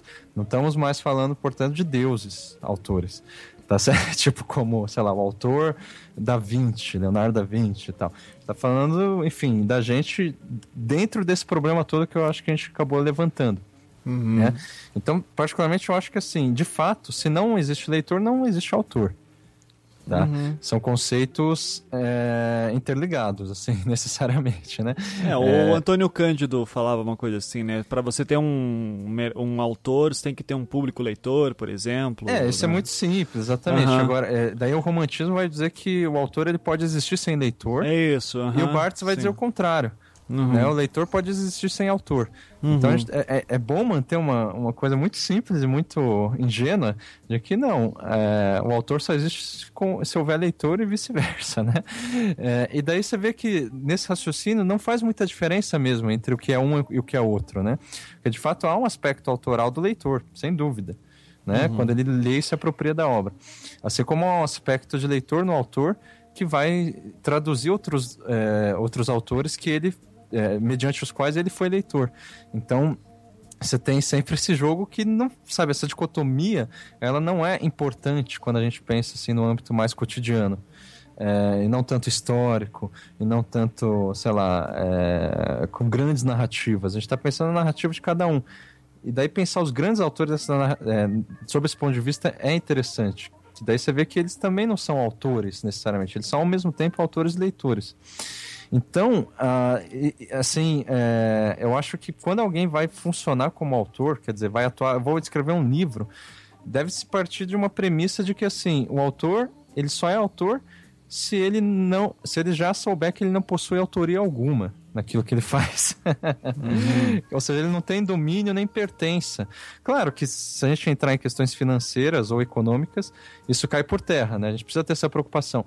Mas assim, é, tirando isso, se a gente cair na preocupação, ah, o que, que eu estou fazendo de novo ou de original, daí você vai estar sendo romântico, e eu acho que no contexto que a gente está, que é pós-moderno mesmo, você vai, vai, vai ter uma depressão aí, né? Vai entrar em depressão, vai ser meio neurótico, assim, você não vai conseguir produzir nada de novo. Uhum. Então, é, disso decorre que a obra que a gente cria não pertence a nós, mas também não pertence ao leitor ou aos leitores. Essa obra pertence apenas a ela mesma, ou ao mundo que ela cria, né? A, ou seja, aos parâmetros que ela mesma faz, né? Então, você tem, tipo, por exemplo, alguns autores que falam em nome de alguma responsabilidade transformadora da sociedade, por exemplo. Isso sim seria marxista, né? No sentido assim, ah, eu sou um autor, portanto eu sou formador de opinião e tal. Eu acho que essa responsabilidade acaba deixando esses, esses autores mais como atores do que autores, né? Ou seja, eles acabam simplesmente seguindo uma narrativa maior, que é uma grande narrativa que já caiu, enfim, já está muito fragilidade, fra, fragilizada atualmente. Então, assim, é, é, é, é importante a gente entender que não existe essa separação do autor como algo que está acima ou que está também submetido ao leitor. É, a, autoria ela acaba, enfim, entrando como uma questão de, de, de, comunicação mesmo. Eu gosto de pensar, por exemplo, no jornalismo, que como você pensa o jornalismo hoje como autor, o jornalista hoje como autor. O jornalista hoje ele pega uma notícia que saiu na internet e escreve ela nas suas palavras e pronto, ele é o autor dessa notícia. Você tá entendendo? Tipo assim, é, eu acho ele um, um, caso emblemático, né? Você pega uma notícia antiga e transforma ela numa nova. Daí, ou seja, qual que é a noção de autoria no jornalismo? Eu me arrisco a dizer que é quase a mesma no design, né? Uhum. que não tem a, não, não é uma noção de autoria relacionada à descoberta, à originalidade, à invenção. É uma noção de autoria que tem mais a ver com uma captura e com um rearranjo de questões que não são suas mesmo. Não tem nada a ver com pertença nem domínio. Uhum. Então, é, acho que mas a gente já fez alguns podcasts discutindo, por exemplo, a questão do trabalho autoral no design, né? Que tem autor, tem designers que querem ser autores, é, claro, assim, do tipo, a assinatura dele vale muito, e você tem designers que querem, já vão uma questão do trabalho invisível. Então, mesmo assim, não é tão, uh, não é uma coisa homogênea, você vai ter... Não, mas eu acho que quando tem designers é, nesse discurso preocupando, preocupados com a autoria, eles estão mais preocupados com uma autoria financeira, digamos assim, né? Tipo assim, sabe, de patente, por exemplo, não, é, contra, é, e a contraparte disso é o, é o plágio, Daí por isso que é uma questão de autoria, enfim, de você ter assim o seu nome e se alguém fizer algo igual você pode processar. Uma, uma preocupação financeira. Né? E o design invisível é uma preocupação aí sim quase marxista, né? Da democratização da forma assim de, de você não impor lá o seu a, é, não intervir no conteúdo porque daí esse conteúdo é meio é, entendido de uma forma purista, né? Ele não pode ter ruído do design. O design ele tem que funcionar como uma espécie de janela transparente, assim, que faça. Ou seja, são noções ambas metafísicas e românticas. É, de fato, a gente já fez programas problematizando e, ou defendendo uma dessas noções e tudo mais. Só que eu acho, eu sempre defendo isso, que essas noções são muito é, mais relacionadas aos, aos designers enquanto classe profissional do que às pessoas em geral. Uhum, sabe? Sim. Tipo... Então, eu acho que aí você tocou num ponto é, importante, porque me parece que o grande problema, é, ou talvez aí teríamos dois né, problemas. Um é de política de autoria. Sim. Então, como é que eu, que eu estabeleço, digamos, essa, essa relação, essa garantia, como é que a gente define é, a propriedade intelectual, como é que você define, enfim, é, é... porque por exemplo, se, gente, se você pensar na, na, numa empresa como, como a, a da maçã, dizer, você tem lá o Steve Jobs que aparece como o gênio criador, e aí é, é na verdade você tem uma equipe é um coletivo trabalhando, digamos assim, para as invenções. São invenções que modificam o modo de, de, de se relacionar com o mundo, né? Se a gente Sim. pensar é, iPod, depois iPhone, iPad, enfim, isso são tecnologias que mudam, uh, sem contar o próprio computador, né? Mudam a forma como a gente se relaciona com o mundo. É, uhum. É, ela vai levar historicamente o nome ali do, do Steve Jobs ou, ou da empresa. Assim uhum. como os irmãos Lumière ficam responsáveis pelo cinema. É, pelo cinema. Agora, na mesma época, o, o Thomas Edison estava com uma máquina funcionando, só que ela era para ver individualmente. É curioso que depois do cinema se tornar no século XX como uma arte que se dá no espaço coletivo, as salas uhum. de projeção, é, depois no século XXI ele volta a, a, parece que a, fazer, a prestar, né, a render tributo à ideia inicial do, do Thomas Edison, né? Você uhum. passa a ver o cinema na sua casa, numa tela gigante, ou com um projetor, mas ou mesmo numa tela história é o... menor. É. é. então, mas aí quando a gente começa a pensar, por exemplo, quem são os autores da pólvora, né? Uhum. Do número zero, do, do, do papel. Quer dizer, Sim. as culturas orientais têm já essa tradição de, de, de, de, trabalhar com a ideia de criação coletiva. Então eu acho que, por exemplo, quando a gente pensa numa, numa obra, é, eu concordo, não dá para você dizer que o, que o, autor criou do nada, né? Ou que ele criou, digamos, sozinho. Por outro lado, também, não, acredito muito nessa desaparição é, do autor, da subjetividade, do, do, do do leitor, né? Assim, me parece todos esses, esses, esses conjuntos de fim, né? Assim, ah, o sujeito desapareceu, a ideologia é, foi embora, é, a história acabou, o autor morreu, né? Acho que todas, todas essas questões uhum. é, demandam determinadas políticas. E aí depende muito do espaço que você ocupa para trabalhar, digamos, com essas políticas e, ao mesmo tempo, é, é, dissociar isso de, de, de, outras questões que seriam, que seriam, digamos assim, mais conceituais. Então, assim, tudo bem, Nietzsche diz, né, Deus morreu. Ótimo, morreu na, na perspectiva do pensamento, da cultura, ou de determinada cultura europeia, num determinado é, enquadramento histórico tal. As práticas, digamos, religiosas para bem ou para mal continuam, né? Então é a mesma coisa agora. O Safatli apareceu aí dizendo que a, a, a, República morreu, né? O nosso regime morreu, então tem que fundar uma nova República. Então me parece assim, é, é, é essas tentativas muito apressadas de dizer, ah, isso acabou, isso já era, ah, precisamos refundar a república, precisamos inventar um novo, precisamos. É, é me parece que tudo isso é sinal de um, de um tempo que a gente vive em que é, para lembrar do Bauman, né, as coisas se tornaram líquidas. Para lembrar do Marshall, né, assim, uh, citando, citando Marx, que citou é, Shakespeare, né, tudo que é sólido desmancha no ar. Né? Uhum. Essa frase é do Shakespeare, depois o, o, o o Marx Mar... toma para ele, depois o Marshall vai lá e escreve um livro, né? tudo que é sólido desmancha no ar. Então, quer dizer, a gente vive numa época que as coisas se desmancham no ar, que as coisas se tornam líquidas, mas isso não é um privilégio da nossa época. Eu acho importante ter isso em mente. O período que é chamado historicamente na, na, nas artes de barroco, né? Se você pensar os 600, é um período em que uh, as pessoas estão em turbulência. Se a gente pensar o século I depois de Cristo, Isso, é, é, é, é, uma derrocada. Quer dizer, o mundo grego é, é, esfacela, depois você tem alguns séculos depois do esfacelamento do, do, do, do, mundo romano. Então, quando a gente começa a observar esses períodos históricos, a gente vai ver que, na verdade, é, sempre as coisas foram insólitas. Só que por alguma razão, uh, ou por uma série de razões, em determinados momentos históricos você consegue consolidar visões mais é, conservadoras, ou seja, mais homogêneas, né, que, digamos assim, congelam Aham. Por um certo tempo. Estabilizam, né? Fazem uma Isso. ordem e essa ordem ela é mais exceção do que a regra, né? De, nessa, nessa linha de raciocínio. Totalmente excessiva. E, e aí você vai voltar, porque, porque eh, por que eu estou dizendo isso? Porque assim, não é verdade que o autor desapareceu ou que o autor não existe. A gente sabe, a- a- a gente tem uma subjetividade. A gente, quando se propõe a, a escrever, pensar, discutir, a gente sabe o, o que é nosso, o que não é.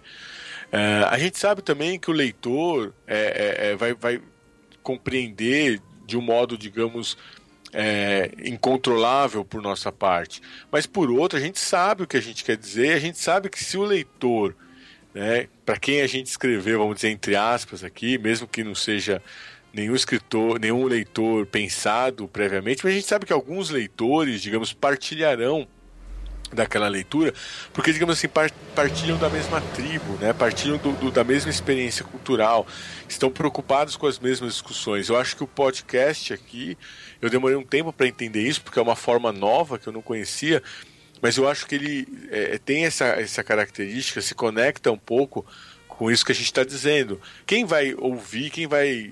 Né, quer dizer, qualquer um pode ouvir, mas efetivamente aquele que vai ouvir, né, de novo entre aspas ali, quer dizer, é, vai, vai estabelecer um- uma relação, uma discussão com o que a gente está discutindo aqui, é aquele que está preocupado com essas mesmas questões.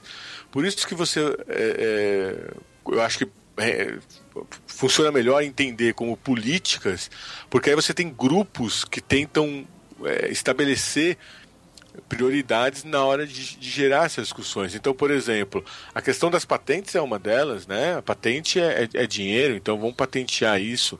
É, quando você pensa mesmo no, no, no mundo da digital, né? Você é, faz a patente de uma ideia e, e aí a- o mais importante não é o seu nome como autor daquele software, por exemplo, mas é justamente a força que o nome do software pode ter enquanto um produto e aí ao mesmo tempo ele passa a ter uma personalidade, um, um modo de, de, de ser, um modo de operar. É, isso porque a gente sabe que o foco é, não é a obra, a criação. Sei lá, por exemplo, criei o, o Ins- o Instagram, criei o WhatsApp. Né? A questão é, eu, eu sou dono, né? Tenho a patente de um produto que pode ser vendido por bilhões se der certo nesse mercado. Então o autor aí é menos importante do que propriamente o produto que vai é, gerar dinheiro e vai conectar as pessoas. Não, eu diria que é, é- é também é menos importante do que a ideia, né? Você entrar nessa questão da, dos softwares, ou enfim, da, da Também. informática, Também. é, é, originalidade é o que menos se vê, né? Sim, mas a questão é como é que você consegue que o seu produto seja mais acionado que o outro. Quer dizer, co- co- como é que o, né, como é que o, o, o Facebook, nesse, né, que dá os primeiros passos, vai desbancar o Orkut, entendeu? É, como, é que eu, como é que eu faço o WhatsApp e aí para não desbancar o, o- Facebook, ele é comprado pelo próprio Facebook. É, então eu concordo com você. Mas aí, por exemplo, a discussão é bem diferente do que quando se coloca autoria em relação à pesquisa, por exemplo. É, na área de, de, de exatas e de biológicas tem muito menos crise quanto ao aspecto de autoria. Porque para eles a, a, a pesquisa é um procedimento que pode ser feito, digamos, por qualquer um que tenha a mesma expertise que ele. A- Uhum. Aquela pesquisa mais objetiva. E que, é claro, ele sabe que ele tem um talento pessoal e etc. Mas ele se envolve num- num- numa pesquisa que depende de, de, de departamentos, laboratórios inteiros, né? Uhum. E aí ele ele está partilhando isso com grupos e, e muitas vezes aquele que escreve não é o mesmo é, que, que, que coletou o dado, né? É, é, um está coletando uma parte dos dados, o outro está cuidando da análise. O nome do orientador sempre aparece porque ele é, digamos, É, uma política tá mais clara, né? o direcionado. En- Então, nesse sentido que, que, que eu queria, que, queria colocar a questão. A política está mais clara aí. E quando a gente vê, por exemplo, na- nas ciências humanas, isso já é diferente. É, eu assino é, trabalhos com, com Orientandos. orientandos e dependendo do texto, eu mexo mais ou menos, até não mexer efetivamente em nada. Agora, o que caracterizaria é, a, a, a, a dupla ou a tripla autoria, né, quando se publica um artigo coletivo? Quer dizer, é justamente o fato de que é, aquelas ideias é, pertenceriam não somente ao universo de um autor ou de outro autor, mas estaria justamente naquele, naquele conjunto da interse intersecção.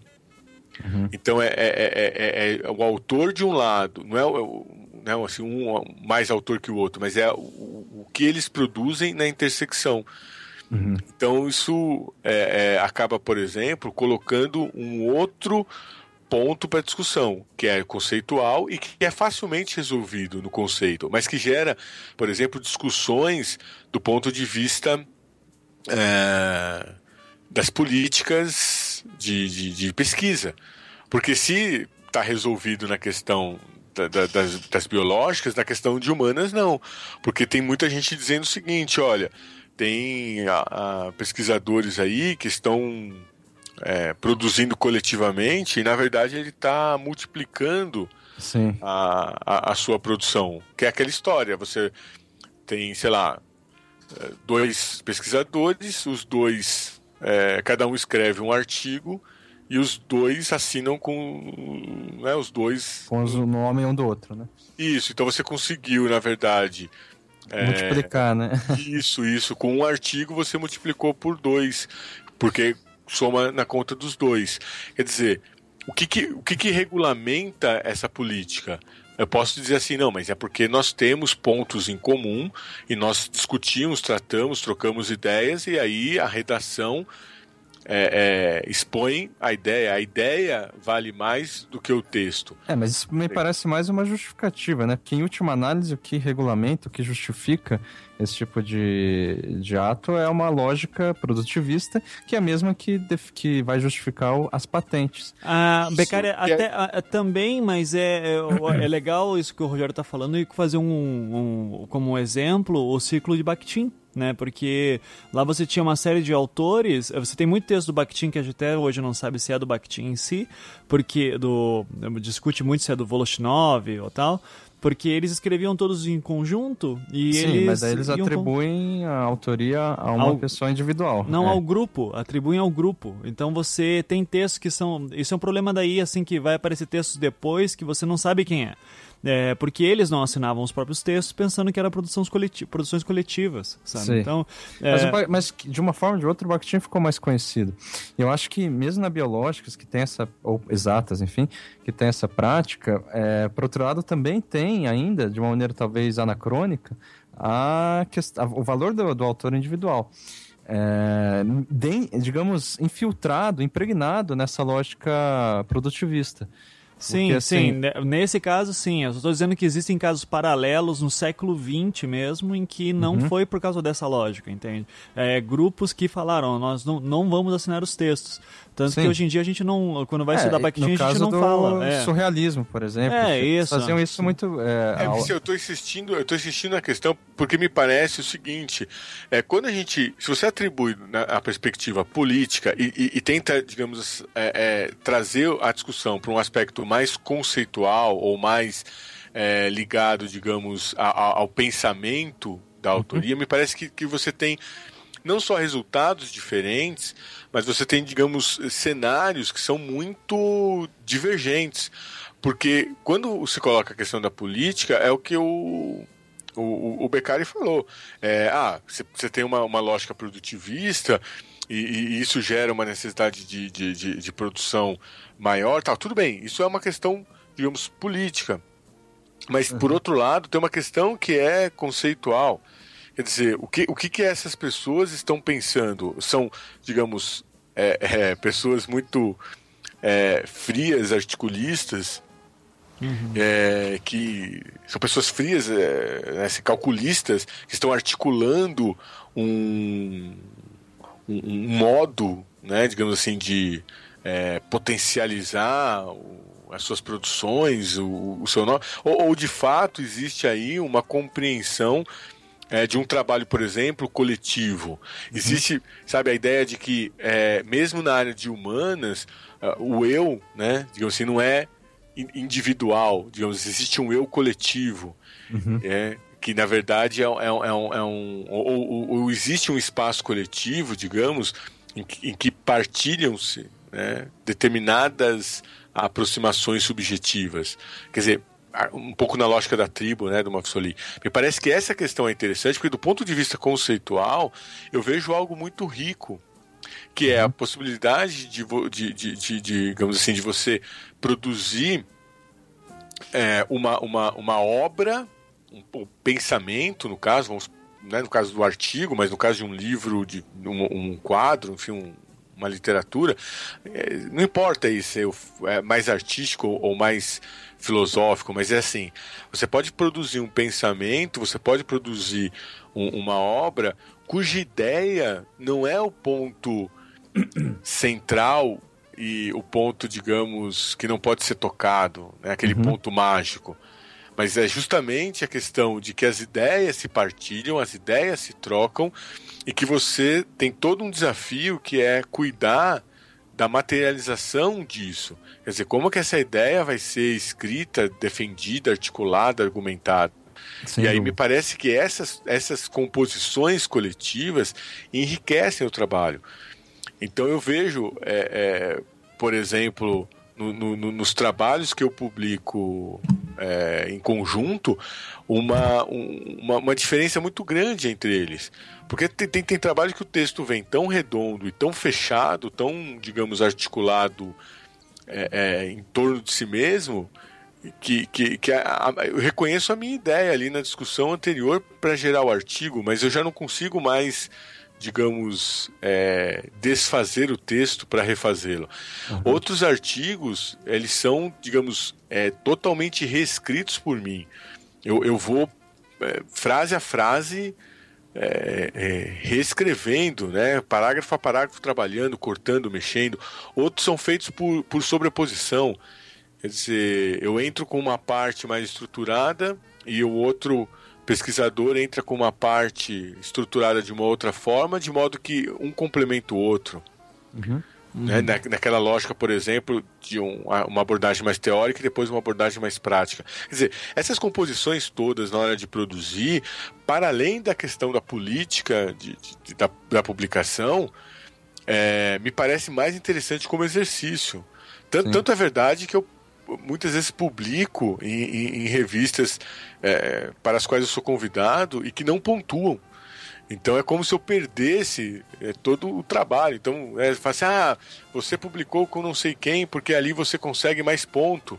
Né? Eu digo, não, se eu Você- quisesse Você ponto. contraria a lógica produtivista, né? Isso, É. isso, isso. Eu, a- mesmo produzindo bastante, eu contrario a lógica produtivista porque eu não coloco é, em determinada. Eu não privilegio apenas as, as revistas de ponta, Uhum. que são aquelas que somam ponto, digamos, para mim. Né? Eu- eu- por exemplo, hoje eu somo ponto com B1, A1, A2.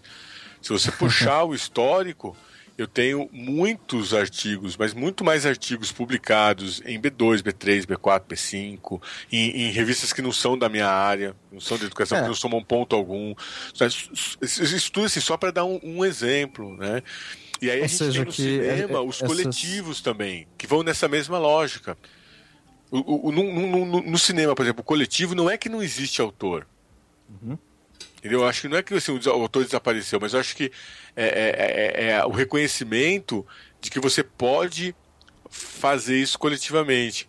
Então, assim, só para encerrar meu, meu raciocínio, é como se a gente tivesse partido de um cenário em que não existia autor. Estou pensando aqui Homero. Tá? Você tinha o bardo que contava a, a, a, a, a mitologia e levava adiante, porque o tempo não era esse- essa concepção que nós temos hoje de um tempo progressista. Né?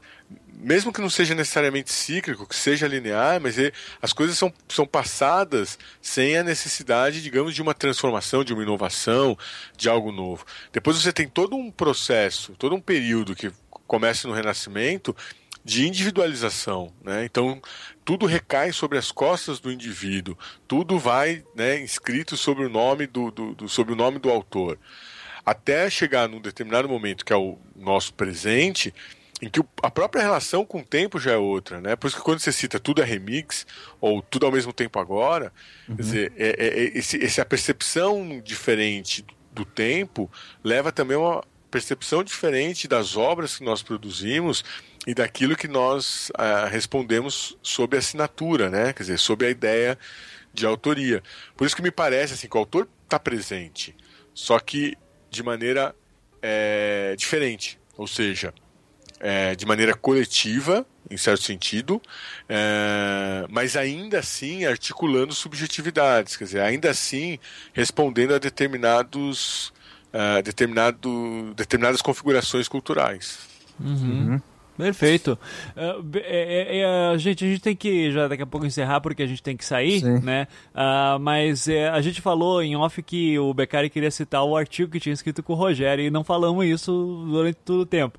Então, Beccari, pelo menos fala rapidinho do, do artigo. Eu sei que falar rapidinho é impossível, mas tenta, assim, só pro pessoal que a gente vai deixar o link na postagem daí. Qual que é a proposta do artigo que vocês escreveram juntos? Ah, então, antes de falar do artigo, só queria pontuar que eu não sei se ficou essa impressão, mas eu não estava defendendo, a, tô pontuando mais para o ouvinte do que para nós aqui. É, não sei se eu tava se ficou a impressão que eu estava defendendo a morte do autor. Porque, eu- enfim, o Não? Rogério, Não, não, não, não, não foi, não foi essa ideia, não. É, porque, é, enfim, o Rogério, ele bateu bastante nessa ideia, enfim, mas eu, é, eu não entendi como um contraponto, né, ao que eu tava falando. Não, não, não, E- é, é mais como um acréscimo mesmo. Sim, sim. E, de Bom fato, a- a- a- essa questão é interessante, porque eu acho que até essa ideia de, de, de, de autor, de um ponto de vista histórico, a gente, eu, eu diria que não é nem do Renascimento e tal, mas mesmo com a Idade Média ali, quando você tem o monoteísmo mais vigente, né, mais fo- fortalecida, que daí a própria vida humana ela se torna uma prova moral, né? Então você é responsável pelos seus atos e tudo mais. Então isso, Sim. assim, não diretamente, mas já está fazendo ali alguma coisa de autoria, entendeu? É, eu acho assim, né?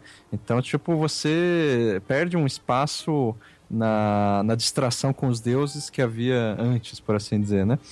É, mas também se perde, você ganha com relação a, a, a, a- a relação de pertença, enfim, a- ao reconhecimento individual e por aí vai. Esse artigo que, o, que eu escrevi com o Rogério, inclusive é um exemplo metalinguístico do que ele estava falando, né? É, porque foi um caso que, se eu não me engano, eu mandei um texto para ele de artigo, aí é, ele reconheceu muita coisa é, que ele tinha falado nesse texto, mas que ele- enfim, que eu- de outros textos que eu li dele, também de orientações, enfim, de conversas que a gente teve, e se eu não me engano ele não alterou quase nada, algumas coisinhas, né, desse, arti desse, desse artigo, você lembra? Mais Posso- complemento, porque o, o, o- É. o, o artigo já veio assim, de uma forma bastante bem acabada. E aí a gente justamente levou. Foi o momento que a gente estava discutindo isso, né? Quer dizer, muito provavelmente se, se, se nós três aqui, né, ao, ao encerrar a gravação, sentar para escrever, ou, ou, ou se alguém, digamos, é, tirar aqui as ideias centrais, né, e botar num texto, a gente teria um artigo aqui a, a seis mãos, né? Sim, A gente teria um, teria um texto que foi. A gente produziu aqui, né, coletivamente, um texto. É difícil dizer. É, é, quer dizer, a, a minha fala não foi no sentido de, de, de, de- contrapor a sua, pelo contrário, foi indo um pouco na mesma direção, é, mas tentando acrescentar alguns elementos a partir da discussão que você tinha estabelecido. sim. Então eu acho que a gente tem aqui pontos de reverberação né, que torna mais rico o, o, o nosso texto coletivo do que se fosse um monólogo de um só. É, e esse artigo, é, que enfim, a gente publicou, é sobre autoria, né? Então, enfim, ele já acaba. É, a autoria é interessante que é um tema muito metalinguístico para mim, pra, me parece, sabe? A gente tá falando aqui, daí tá falando de autoria, e quem é que tá falando o quê? Quem é que é o autor da, da ideia? né? Gera toda essa discussão. E eu acho que uma coisa que tá no artigo que a gente acabou não entrando, é, aqui por falta de tempo e tal, mas que é interessante do pessoal ver, é sobre essa questão de você incorporar a autoria é, enquanto no, é, no cotidiano mesmo, né? Porque não como uma coisa extraordinária. Então a gente termina lá o, o artigo falando sobre, sei lá, essas pessoas como que elas atuam no Facebook, por exemplo, é, fazendo alguma citação da Clarice Lispector, escrevendo algum sentimento, é, compartilhando alguma notícia, alguma imagem. Posso, posso é, interromper só um segundinho para ler o, o, o trecho final? Sim. É, porque, enfim, é, é, eu acho que é um trecho bastante esclarecedor do que a gente está discutindo e, e, ele foi parar no, no, no, meu memorial, né? Quer dizer, eu tenho que apresentar agora um memorial para por questões acadêmicas Uhum. e, e aí eu coloquei esse trecho lá no, no, memorial porque eu acho que ele responde um pouco é, para mim, né? Quem sou eu escrevendo o memorial? E eu acho que responde um pouco para as discussões que a gente é, é, estabeleceu hoje. O, é, é curtinho, o parágrafo diz assim.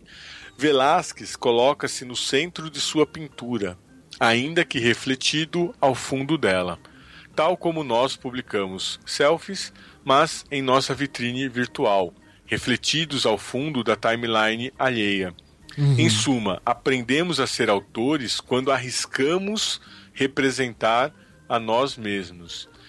É arriscado porque, na contramão de qualquer naturalização, implica perguntar o que somos, mesmo sabendo que já não somos os mesmos, nem antes da pergunta, nem depois da tentativa de resposta.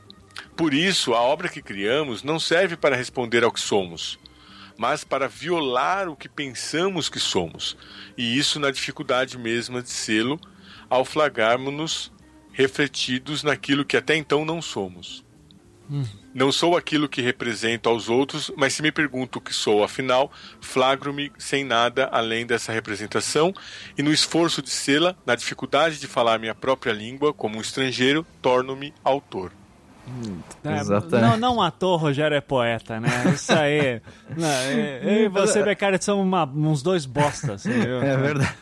Mas é, é engraçado que essa frase, essa, esse parágrafo tá no nosso artigo ali, né? No último parágrafo. Mas também eu escrevi ela pegando frases que o Rogério escreveu em outro momento. Aham. É, ela- é- Quer dizer. Tá bonito demais pra ter sido você, Beccari. Exatamente. Então, é, é, é, isso é muito ilustrativo mesmo. né? É, de repente a gente até é, coloca no, no post esse parágrafo, não sei se é interessante, porque eu acho um, um parágrafo muito forte mesmo. Eu tentei sintetizar algumas coisas que eu li do Rogério, coloquei E esse parágrafo, ele, ele, ele foi pro meu memorial, né? Não Então, tem é. ficar de fora. Então, ah, o, o artigo aí do Rogério do Beccari está no, na postagem, tá o link ali. Beccari me passa depois pra eu colocar, senão eu esqueço, tá? Beleza. É, e, eu, a- e assim, dá pra fazer um milhão de coisas aqui ainda, falar de autor, né? De repente uma perspectiva, perspectiva mais histórica, como é que esses autores começam a entrar também. É, dá pra falar da questão do, da importância da autoria, do coletivismo medieval versus coletivismo contemporâneo. né? acho que É, fazer um monte de recortes, sabe? Sim, Tipo, sim. Autoria na- nas artes plásticas, autoria na literatura. É, mas fica, acho que só a mensagem de que esse negócio de autor é é um cara original com uma ideia maravilhosa é, inclusive, uma preocupação que a gente inventou no século XVIII, tá? Então, Isso. E por outro lado, no entanto, o autor não morreu, como querem algumas pessoas do século XX. Aham, isso. Exato. É, e eu, eu, que- e eu queria só apontar também uma, uma colocação que o Rogério colocou no finalzinho, que eu acho que dá para explorar também no futuro, só por curiosidade, é da própria questão do como que um Homero, por exemplo, não é considerado um autor, né, necessariamente, né, no, no seu tempo. Ah, porque eu, eu, eu para mim, é, leigo em antiguidade clássica, é, eu vejo Ro- Homero como autor. Né? E, e só que com certeza um autor diferente, mas é sem dúvida um autor. E daí eu, gostaria de saber mais assim do Rogério mais pra frente sobre por que, que a gente pode questionar uma autoria de Homero, né? É, Eu sei que tem um lance de tipo que se, se Homero existiu mesmo, tem, tem uma discussão assim, mas é, é, eu, eu só quero avisar, Rogério, que eu, você me provocou e eu quero explorar isso no futuro. Certo? Tá ótimo. Tá. Sim, sim, sim. Vai ser, vai ser muito bom. Então, obrigado de novo, Rogério, por ter vindo. Beccari também aí por sempre estar enriquecendo, deixando o Anticast sempre mais bonito. É, vou te deixar na geladeira por um tempo, já participou demais agora. né? Isso aí. Então, então, valeu aí. Agradeço o convite, foi ótimo. É sempre um prazer é, conversar com vocês. Sim, sim, fazendo esses negócios em autoria coletiva aqui, né? Tá? Exatamente. Maravilha, então, gente. Então, é, lembrando ao ouvinte, leitura de comentários está separada num outro programa. Então, vamos agora encerrar. Então, beijo, tchau, gente. Tchau. Tchau, tchau. Tchau.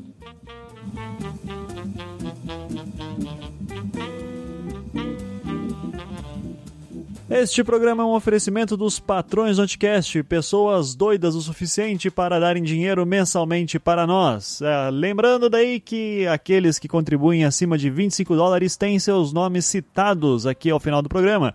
Então são essas pessoas: Murilo Kenji Shimizu, Renato Lucato, Hiromi Honda, Ramaira, Marcelo Pinheiro, Guilherme Sena, Felipe Mota, Alexander Guerius, Diego Ferreira, Tiago Luiz Silva, Marlon Fernandes Rodrigues Alves e Gabriel Cano. Vocês já receberam as suas recompensas pelo correio? Se já, poste aí nos comentários do programa para deixar todo mundo com inveja.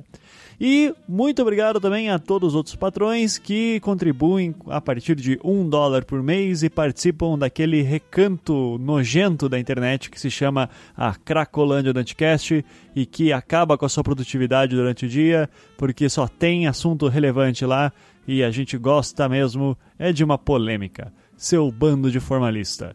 Um beijo e até semana que vem.